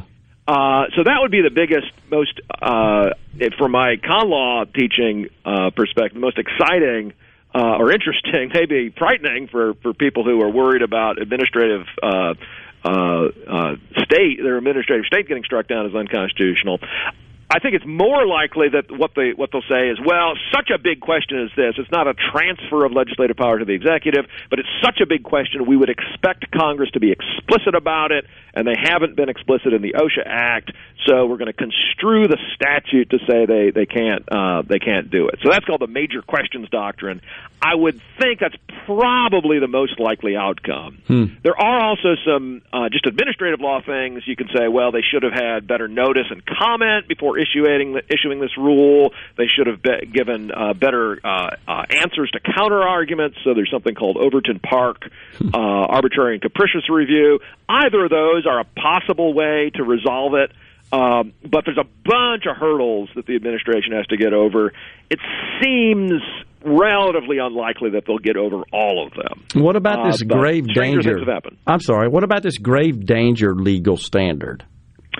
Well, it's um, so that's some language that they uh, that they used in. Uh, um, I think the uh, yeah the OSHA Act has some uh, right. uh, some language like that. The idea is, you know, if you're at a workplace and you've got a, a big buzzsaw that's, you know, unnecessarily dangerous. Uh, you know, think if you think of the, the Triangle Shirtwaist Fire, that kind of of mm-hmm. uh, circumstance where people have blocked exits, they can't get away, of a dangerous situation at work. That's the sort of condition that causes the early twentieth century workplace regulation stuff to get passed. So the OSHA is coming in in that kind of environment, and it's not obvious that a uh, a virus uh, getting spread at work or spread among people uh, who are at work uh, is a perfect fit. One problem with the administration defending it is saying, well, you know, a virus is kind of like a fire, um, is that the rule doesn't make any uh, consideration of, you know, for instance, how many people are in a workplace, how close they are. Yeah. Are they all in their own offices? So I'm right now in my own office, and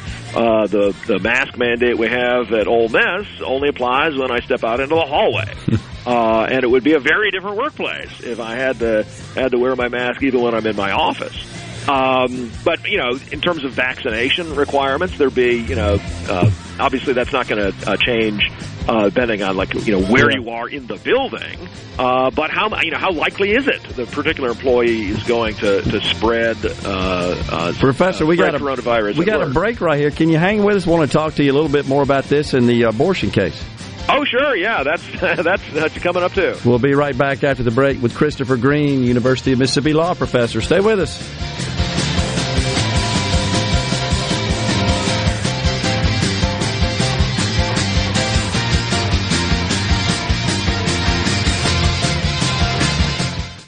The Waterford and Ridgeland understands that during this pandemic, choosing the right retirement community is more important than ever. Not only do our residents enjoy exceptional services, but also the peace of mind that comes from knowing their health and safety are our number one priority. With safety in mind, our families are able to engage with loved ones during this pandemic, not disconnect. The Waterford offers spacious studios, one and two bedroom apartments. Come see why more people are making the safe step to retirement living at the Waterford today. Call us at six oh one, eight five six, six one three zero.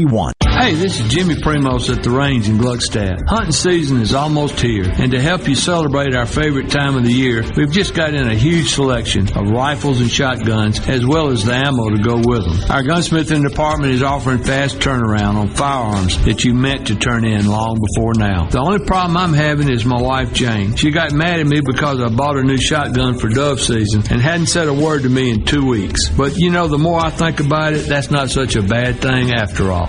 Two Mississippi museums, the Museum of Mississippi History and the Mississippi Civil Rights Museum, invites you to our holiday open house, Saturday, November twentieth, and our Christmas by the Candlelight Tour on December third. These events are open to the public and holiday trains begin running on December first. Bring the whole family and enjoy these events. While visiting, take a tour of Mississippi history through our two museums, located on North Street with free covered parking on North Jefferson Street. Come enjoy the holiday fun at Two Mississippi Museums. The Gallo Radio Show is brought to you in part by TrustCare, where you'll find a team of experienced, knowledgeable, and friendly staff. Visit trust care health dot com to schedule an appointment today.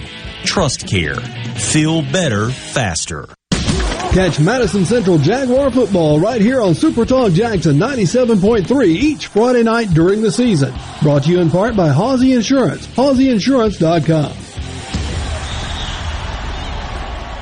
This is Allison Callaway. Since nineteen fifty-four, Callaway's has been family owned and operated. We are located in Gluckstadt, south of Germantown High. Callaway's has everything you need to make your yard and garden beautiful with trees, shrubs, fall color plants, soils, and mulches. Come see Callaway's beautifully decorated Christmas store. Our entire store turns into a Christmas wonderland with a large selection of permanent Christmas trees, wreaths, garlands, angels, nativities, ornaments, and much more. Callaway's fresh-cut Christmas trees, wreaths, and garlands will arrive a few days before Thanksgiving. Our landscape designers Clinton Streeter and Corey Castle can design and install your landscape. Give Callaway's a call to discuss your landscaping needs. Come see Callaway's beautifully decorated Christmas store. You will not be disappointed. Bring the family and enjoy the day. Callaway's Gluckstadt on Calhoun Station Parkway, south of Germantown High. Everything for home and garden, that's what Callaway's is. Still here with a special invitation to join us weekday morning, six to nine. Breaking news, quick shots, analysis, all right here on Super Talk Jackson ninety-seven point three. Middays with Gerard Gibert. It is on. On Super Talk Mississippi.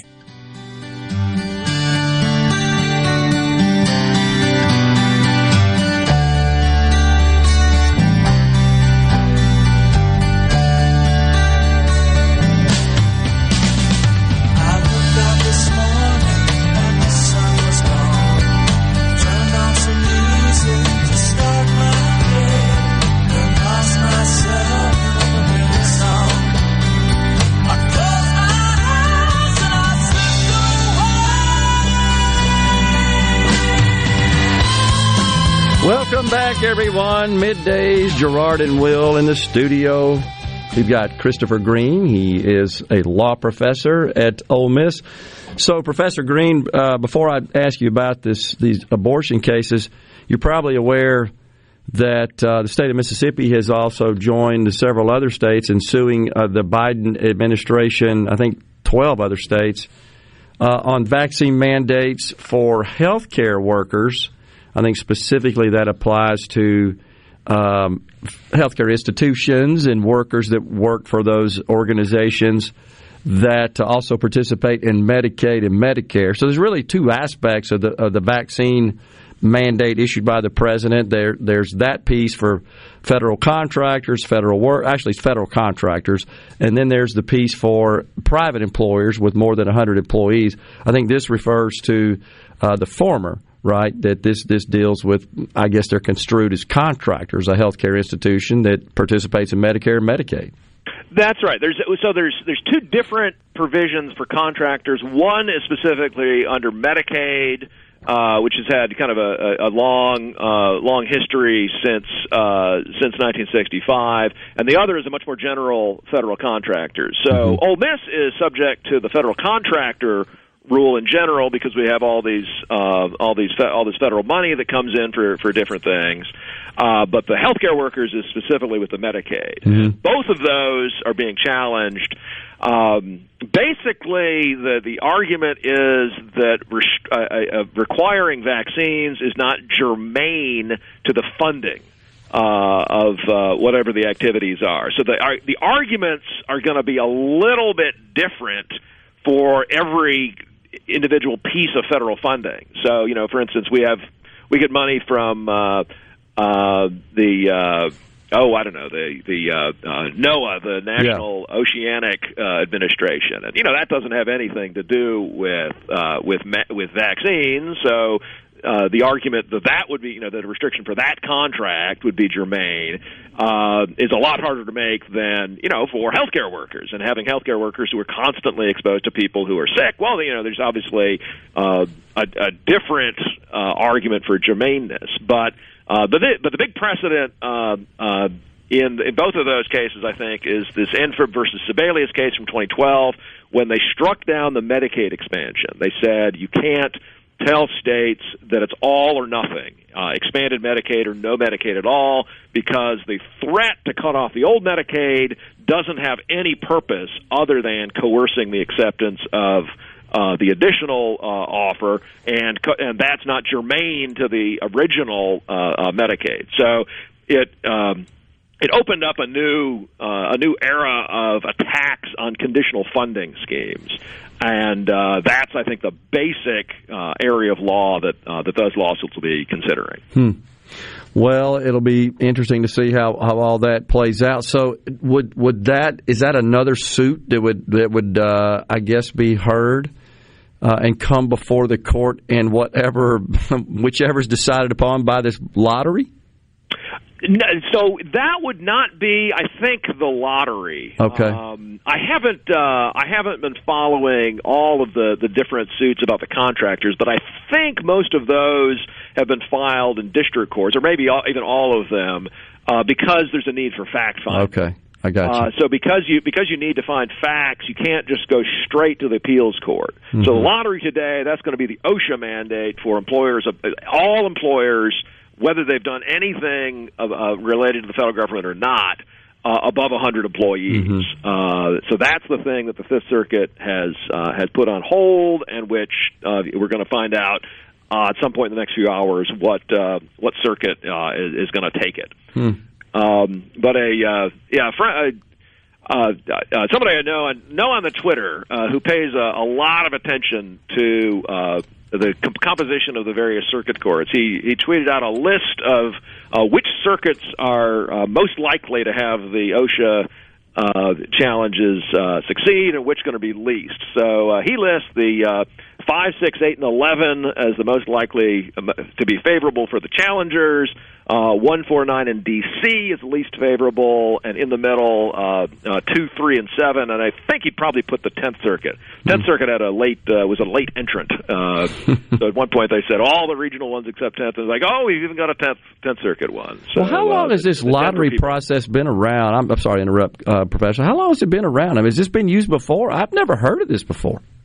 So I got to confess, I had never heard of it myself uh, before uh, last week. Um, it has been around since nineteen eighty-eight. Uh, before then, you had uh, essentially a race to the courthouse. So yeah. the first people to petition would, uh, the first court to get a petition would be able to hear it. Um, an awful lot of these petitions are heard by the D C. Circuit. Okay. So that's a, a, a court that is in D C, Um, you have to have some kind of factual hook uh, to have a, a regulation being being uh, uh, right, uh, made on you in in that circuit. Okay, so if they're doing things in D C, it's it's, it's just easier to, to establish that for the D C circuit. But also, you're just closest.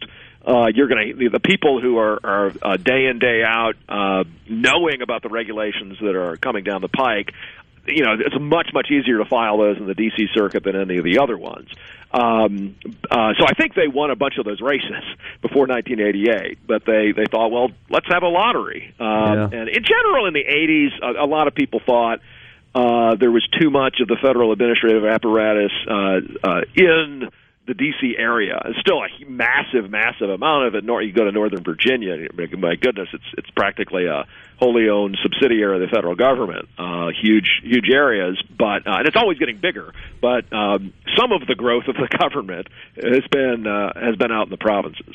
Yeah, it's just uh, I, I even discussed it with a couple of uh, attorneys I work with and asked them. They'd never heard of it either. So if you have a professor and they have it and your profession has it, it, it just made me wonder, when's the last time this ever came up? And what is unique about this situation that requires it? Yeah, it's it's basically the fact that it's a uh, they they try to streamline the process to uh, just go straight to the Court of Appeals uh, to have a petition. And when you tried to streamline it, it produced a uh, a race to the courthouse. So yeah. once they once they had that race to the courthouse uh, uh, phenomenon, they thought, well, let's not just get the input of the D C Circuit all the time. Let's let's get the input of these these other uh, these other judges as well. But uh, but I yeah I so it's done it's it's administered by this thing called the Panel on Multidistrict Litigation, which has been an increasingly important part of federal court. So I. Uh, I actually decided I've got to add, I'm going to add a page of my notes to my federal courts class just specifically about the M D Ls. Yeah, um, a lot of a lot of attorneys in Mississippi, uh, you may have may have heard of, spending a, a lot of time up in West Virginia because they got a big M D L related to some medical litigation. That uh, there's some people on the coast that I mean do huge numbers of these cases, but the the initial stage uh, uh, pretrial stuff is being done, handled by a district court in, in West Virginia. So it's like, well, we're gonna. We're going to fly up there uh, quite a bit. Mm. And uh, some of the judges say, hey, you know, if we could get an M D L here, we could get people to fly down to Mississippi. But you got to, that process uh, for the trials is, uh, that's related, there, there's a bunch of decision-making related to the subject matter. The lottery is like literally just a ping-pong ball. I got you. Um, but the M D L, they it's, it's a much more complicated process. And I'm going to I'm, I'm gonna teach my students, uh, uh, starting next year, uh, much more about that. We got a couple of minutes left. All right, so what about, let's turn our attention to these abortion cases, of which uh, Mississippi, of course, is front and center as a, as a party, as a plaintiff in that. Well, what do you think? Well, it's. Uh, I mean, there was. I, so I was just in D C this last weekend with the uh, the Federal Society group, and there was a lot of buzz. People are wondering about it. Mm-hmm. Um, I don't think people have a lot of information. So, I mean, the, the Supreme Court itself has uh, historically just been, you know, uh, heroically tight-lipped in terms of, you know, you just don't know anything about what they're what they're thinking. So, you know, one thing we're wondering is how upset are the justices going to be that the uh, that the merits brief that we filed was so much more aggressive than the cert petition.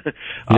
Um, but, uh, you know, so that's one question that's certainly going to come come at Mississippi out of the box is, uh, why is your merits brief so much more aggressive? And the answer is, you know, probably going to say, well, you know, the court itself uh, turned down two of the questions presented, and they only granted uh, the question presented that was the most general. And, you know, reevaluating Roe and Casey is, is, is encompassed in that. So that's why they, they did that. I got you. Straightforward way to do it. But it's uh, it's hard to know. But it's uh, just a couple weeks away. So yep. we'll uh, we'll uh, we'll see shortly. We'll keep an eye out on it and uh, hope to get you back to talk about that some more as we get into that and some of this other stuff happening with uh, respect to this lottery. We appreciate you coming on, Professor. It's been a good discussion. Thank you, sir. Enjoyed it. We'll take a break right here, middays, uh, buffing you out with Boston. Stay tuned.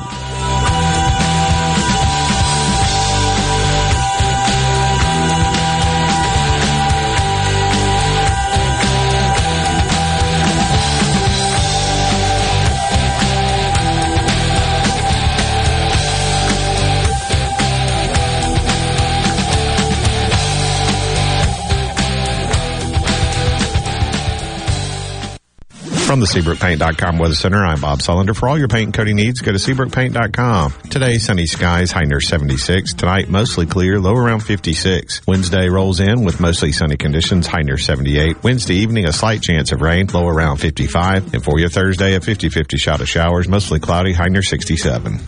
This weather forecast has been brought to you by our friends at R J's Outboard Sales and Service at twelve oh eight Old Fannin Road. R J's Outboard Sales and Service, your Yamaha outboard dealer in Brandon.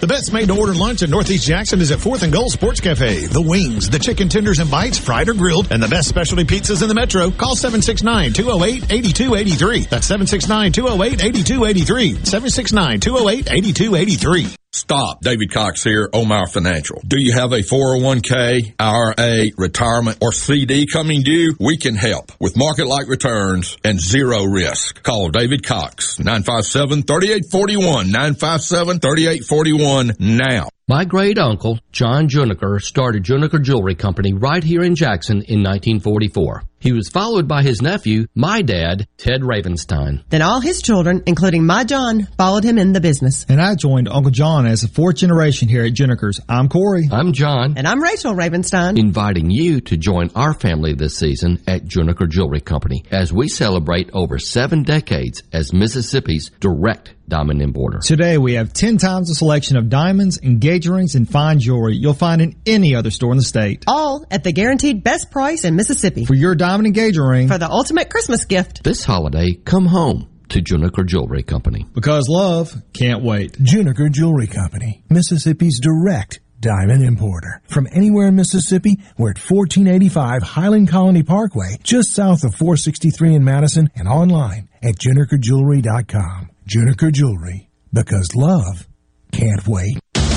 Hello, I'm Gary Jolly from the Tractor Store. L S Tractor understands your passion for the land, and just like you, L S Tractor is committed to excellence and superior products. L S Tractor comes with a long list of standard features that are unmatched by other brands and backed with the L S commitment to provide exceptional customer service and satisfaction. You get a lot more for your money with the L S Tractor. Come to the Tractor Store in Richland to experience the L S difference. The Tractor Store in Richland.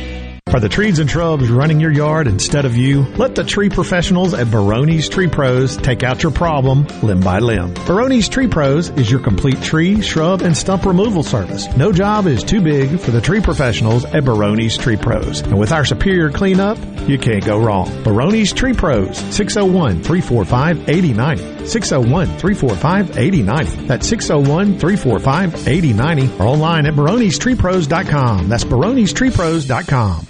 I'm Andy Davis, and you're listening to Super Talk Mississippi News. Before President Biden signed the Infrastructure Investment and Jobs Act Monday, he reiterated a promise he's made before regarding how it will be paid for. No one earning less than four hundred thousand dollars a year will pay a single penny in federal tax. He also highlighted one of the key provisions of the bill. This law is going to start to replace one hundred percent of the nation's lead pipes and service lines. So every American, every child can turn on the faucet and drink clean water. Mississippi Senator Roger Wicker said roads, bridges, broadband, ports, rail, and clean water are the building blocks of a healthy economy. He further stated that this legislation focuses on those core priorities, and he's happy to see it finally signed into law. So what's next? Congress will now tackle Biden's social spending plan. Democrats say they have agreed on a framework to pay for that package and want to see the richest Americans and businesses pay their fair share of taxes. I'm Andy Davis.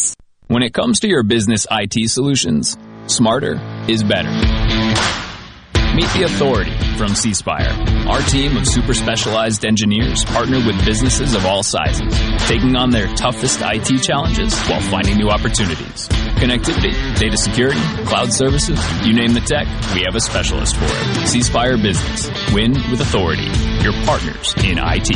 Get connected to the fastest internet speeds available. Visit c spire dot com slash business. Dello here. Look, we all know this. Increasing your A C T score could save you thousands of dollars in college tuition. The Jumpstart Test Prep Online Review has helped thousands of students improve their scores, and they can help you too. jumpstart test prep dot com reviews all the must-know contents and provides the tips, the strategies, and timed practices you need. Purchase the entire review or just the subject you need the most help with at jumpstart test prep dot com. Use promo code JUMP, J U M P, at the checkout to save thirty percent on your purchase. jumpstart test prep dot com.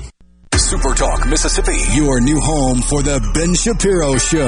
We don't hold back. We never shy away from telling you the truth. The most electrifying national talk show on air today. We have the most important guests and the biggest thinkers in America. Ben Shapiro, brutally breaking down the issues of the day. From politics to pop culture, we take a look at all of it. So don't miss out. Weeknights at nine. For something new and unique in talk radio, take a listen to the Ben Shapiro Show. On Super Talk Mississippi. You know what that means. Middays with Gerard Gibert. We'll do it live on Super Talk Mississippi.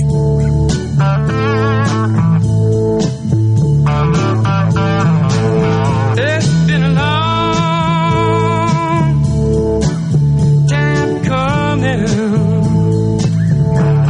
It's going to be a time gone. I need a piece.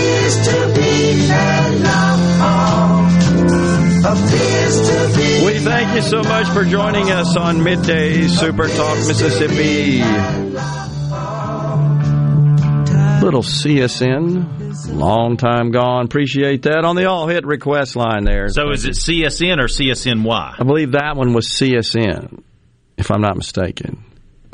I, I think that was uh, did not include Neil Young, that particular song. And I think that, if I'm not mistaken, that entire album was uh, produced by C S N, performed by C S N, not C S N Y.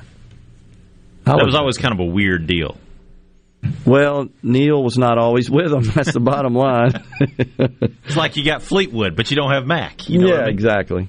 Yeah, yeah. So pretty sure that was just Crosby, Stills, and Nash. Yeah, I think it was. Yeah.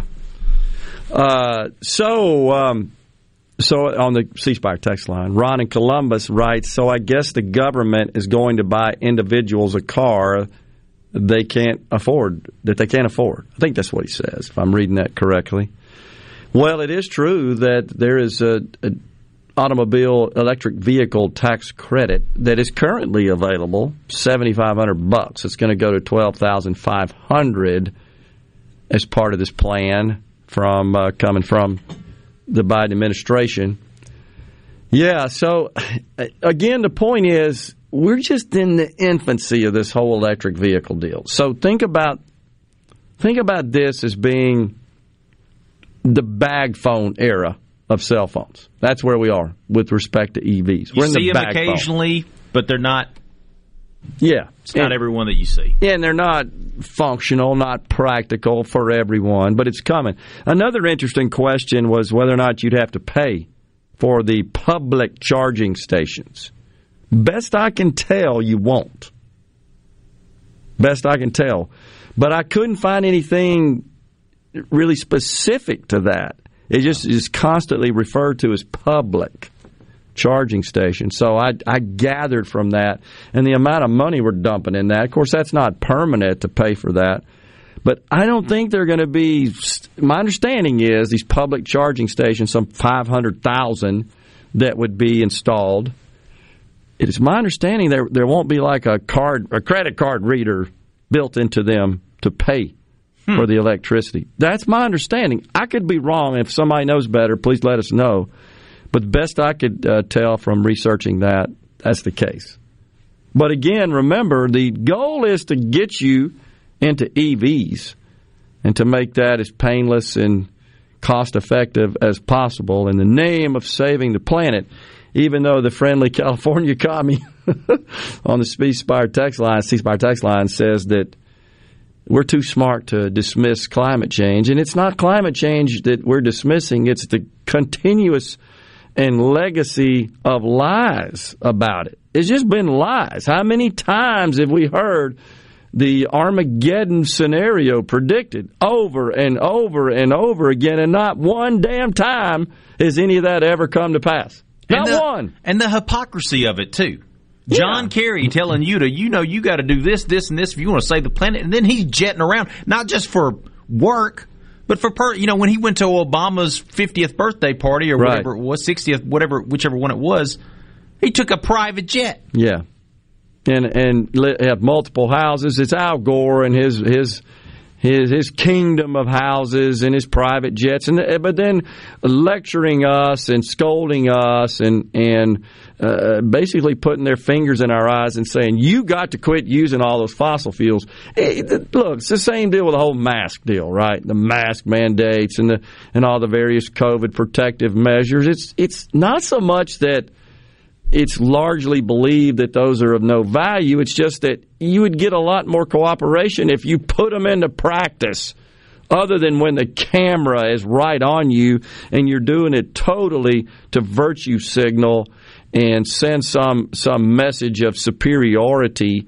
But yet, when you're out of the out of the view of the camera, or at least you think you are, then uh, you, your mask is off. All bets are off at that point. So nobody takes uh, seriously any of that crap. That's the bottom line. And the same is true with respect to climate change. And the other thing is, it's, is there just broad consensus yet about the impact man is having on the climate? I still just scratch my head and say, I'm not sure.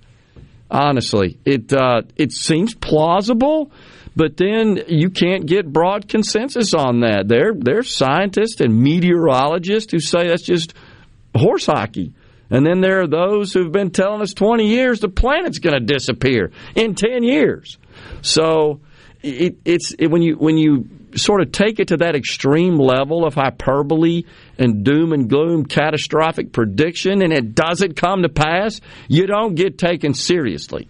You're just Chicken Little, the sky's falling. It's just simple as that. So speak to us about with facts. Give us something that makes sense, something we could sink our teeth into and go to the bank with. You've not done that yet. And let's face it, the United States, is, this is proven. I mean, this is just fact. We've reduced our carbon emissions dramatically, certainly way more than the rest of the civilized world, the Western world. But then you get over into China and India. And by the way, India is now requesting of of the climate people, the worldwide climate people, uh, they're, they're requesting of them to relax some of the air quality standards in their country so they can burn more coal due to the cost of all these uh, so-called green sources. That just happened like within the last couple of weeks. I, I read a report about that. So they have this big C twenty-six summit or whatever it's called. Nothing gets accomplished. And the biggest offenders are those nations that just thumb their nose at this whole deal. And and Biden has his, his meeting, his his uh, video meeting with uh, Jinping, and they get nothing accomplished. He just looks weak, weak, weak, nothing. Jinping's just laughing at him. That's, that's my perception of it, at least. So, uh, again, that's why you can't get people to, to take this sort of stuff seriously. Uh, so I guess the caveman's fire caused the Ice Age climate from Ron and Columbus. Uh, yeah. Uh, just a lot of things to, I guess, consume and absorb uh, with respect to that. Larry and Jackson said, so who pays? Again, that's assuming that dis- discharging is free. Larry, I would assume then that those are going to be owned and operated by the federal government. They'll absorb the cost of the electricity to, to power them. Uh, that's my take on it. Yeah. Again, I could, I'm confessing I can't find any details on that. And I looked, so I could be wrong. Maybe it is a, a pay-for-charge deal. Maybe it is. I don't know. Um, th- does not Tesla provide four Teslas charging stations yes. that they don't charge you for? Is that correct? Uh, they have monthly deals. Okay, they you can have, subscribe. It's, it's different. Okay. Different ways to pay. Uh, there's one in Pearl, Mississippi, a supercharger in Pearl. There's a couple others. I've seen it.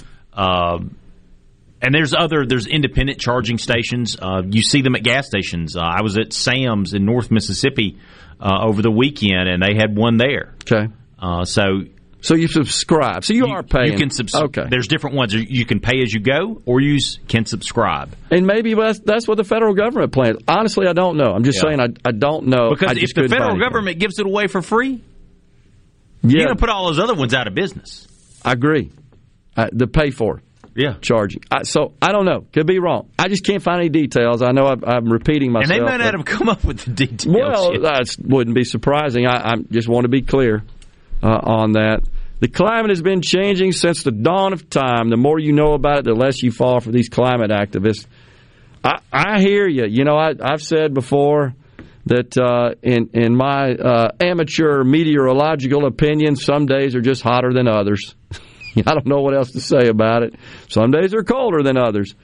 Uh, again, I, I, it just seems to, to uh, be common sense that spewing all kinds of smudge and smut into the air is not good. Yeah. I, I, but gosh, have we ever addressed that significantly in this country, m- mainly in the form of much more fuel-efficient and cleaner-burning and emitting vehicles, which is where a lot of... I mean, I just remember well, as a kid seeing these photos of the clouds in Los Angeles.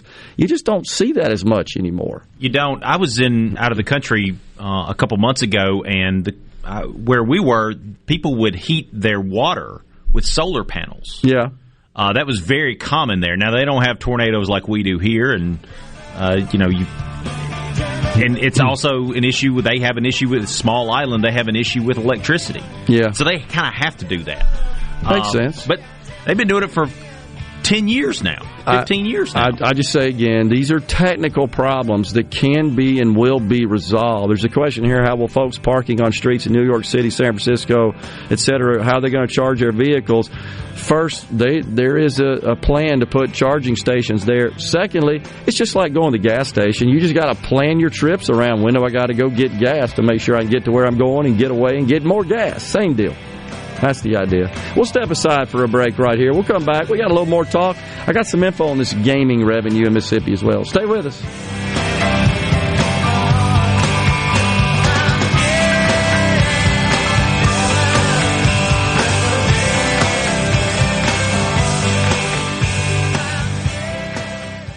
Buying for a business? Let Batteries Plus be your partner. Whether you have one location or many, you'll find solutions for all of your battery, lighting, phone, and tablet repair needs, plus volume discounts and more. Sign up for a free business account at batteriesplus.com slash business. Batteries Plus. Pothole, pothole, whack-a-mole, pothole. What are the kids singing about? You know that game Whack-A-Mole? Yeah. Well, the kids think the car tires are like the mallet, and those awful potholes are... Oh, I get it.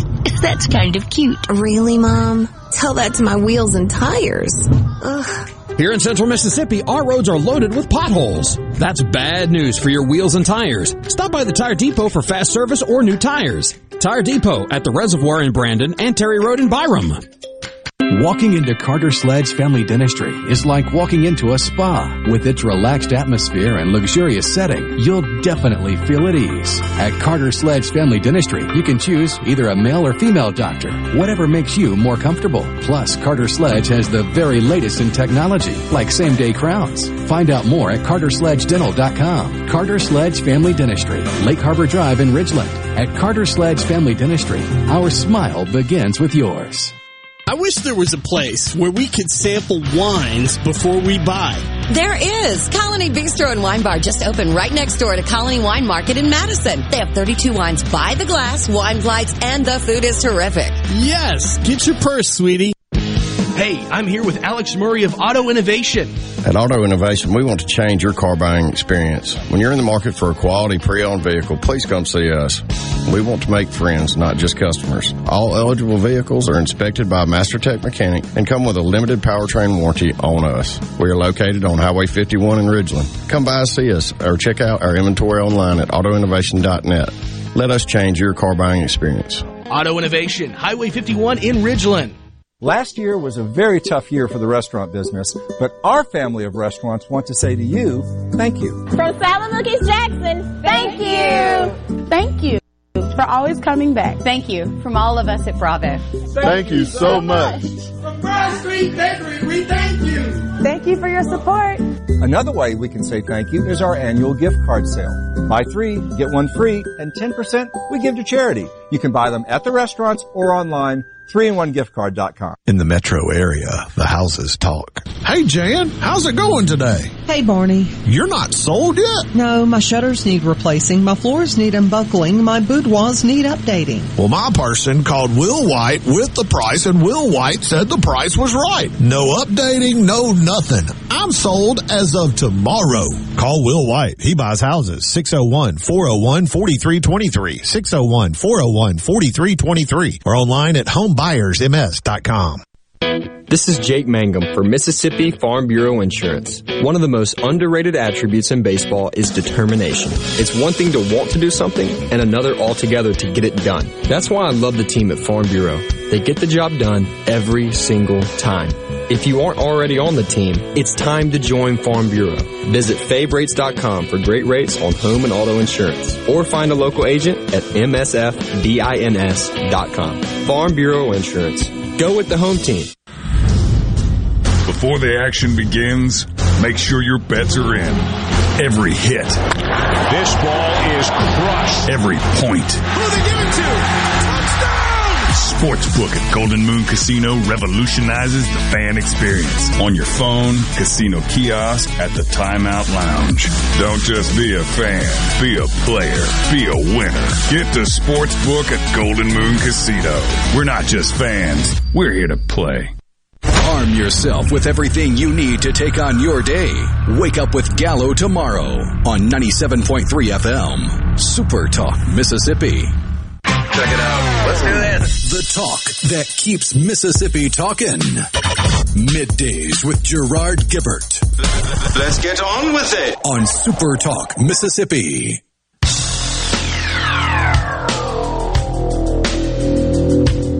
A Monday worry of me, mean strife. Today's Tom Sawyer, me, me, pride.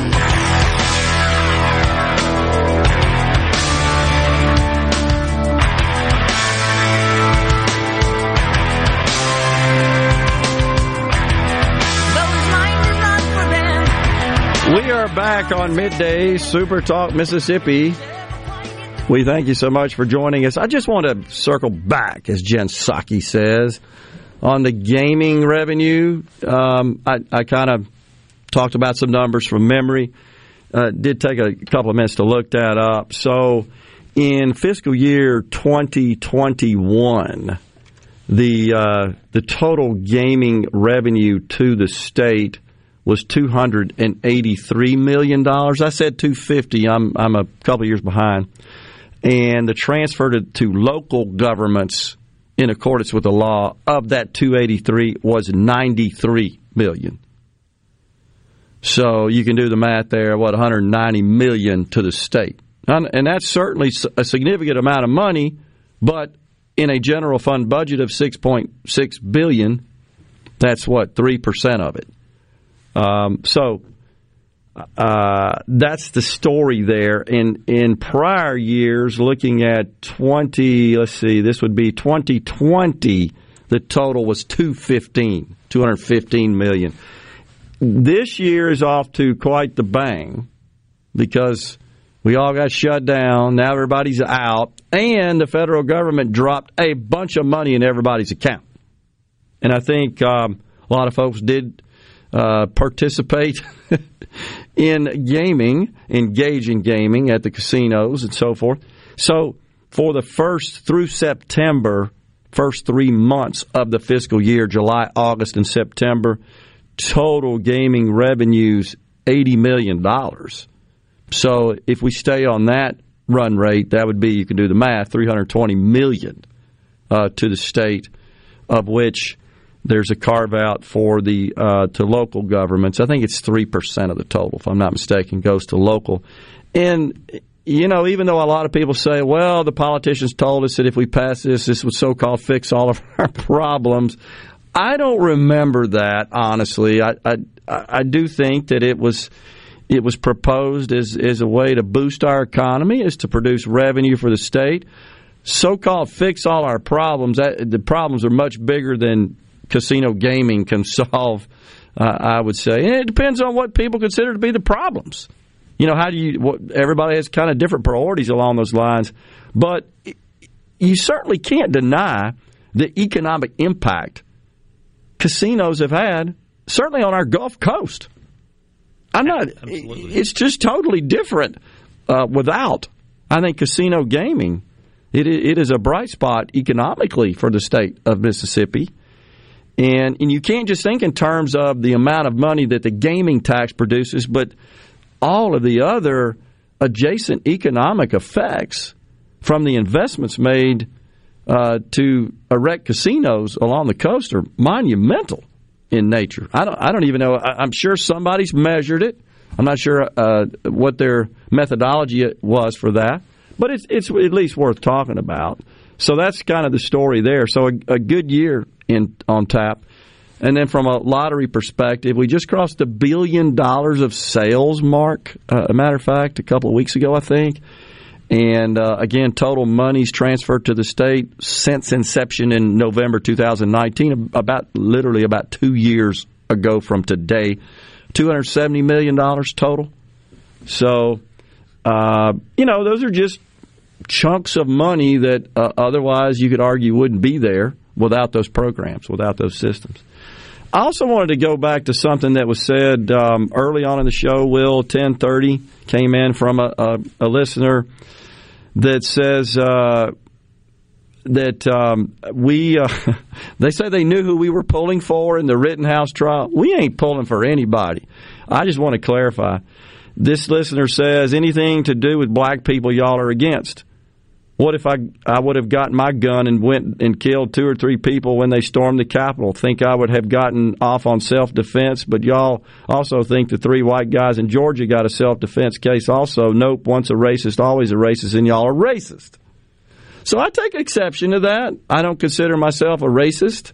I don't think Will does either. I don't think anybody in this in this uh, company that I know of is. And I'm not pulling for anybody. You know what I'm pulling for? The law. I'm pulling for the dang law. I don't care what the color of the skin is of the defendants and the plaintiffs and, and all the parties involved. I just want justice to be served and the law to be followed.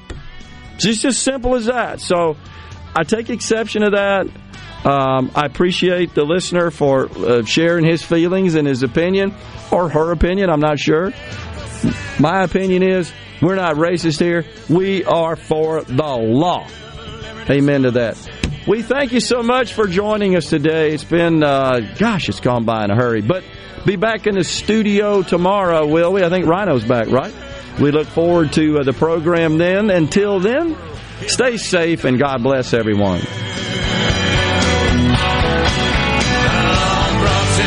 Courtesy of the red, white, and blue. Oh, oh, oh, of the red, white, and blue. Oh,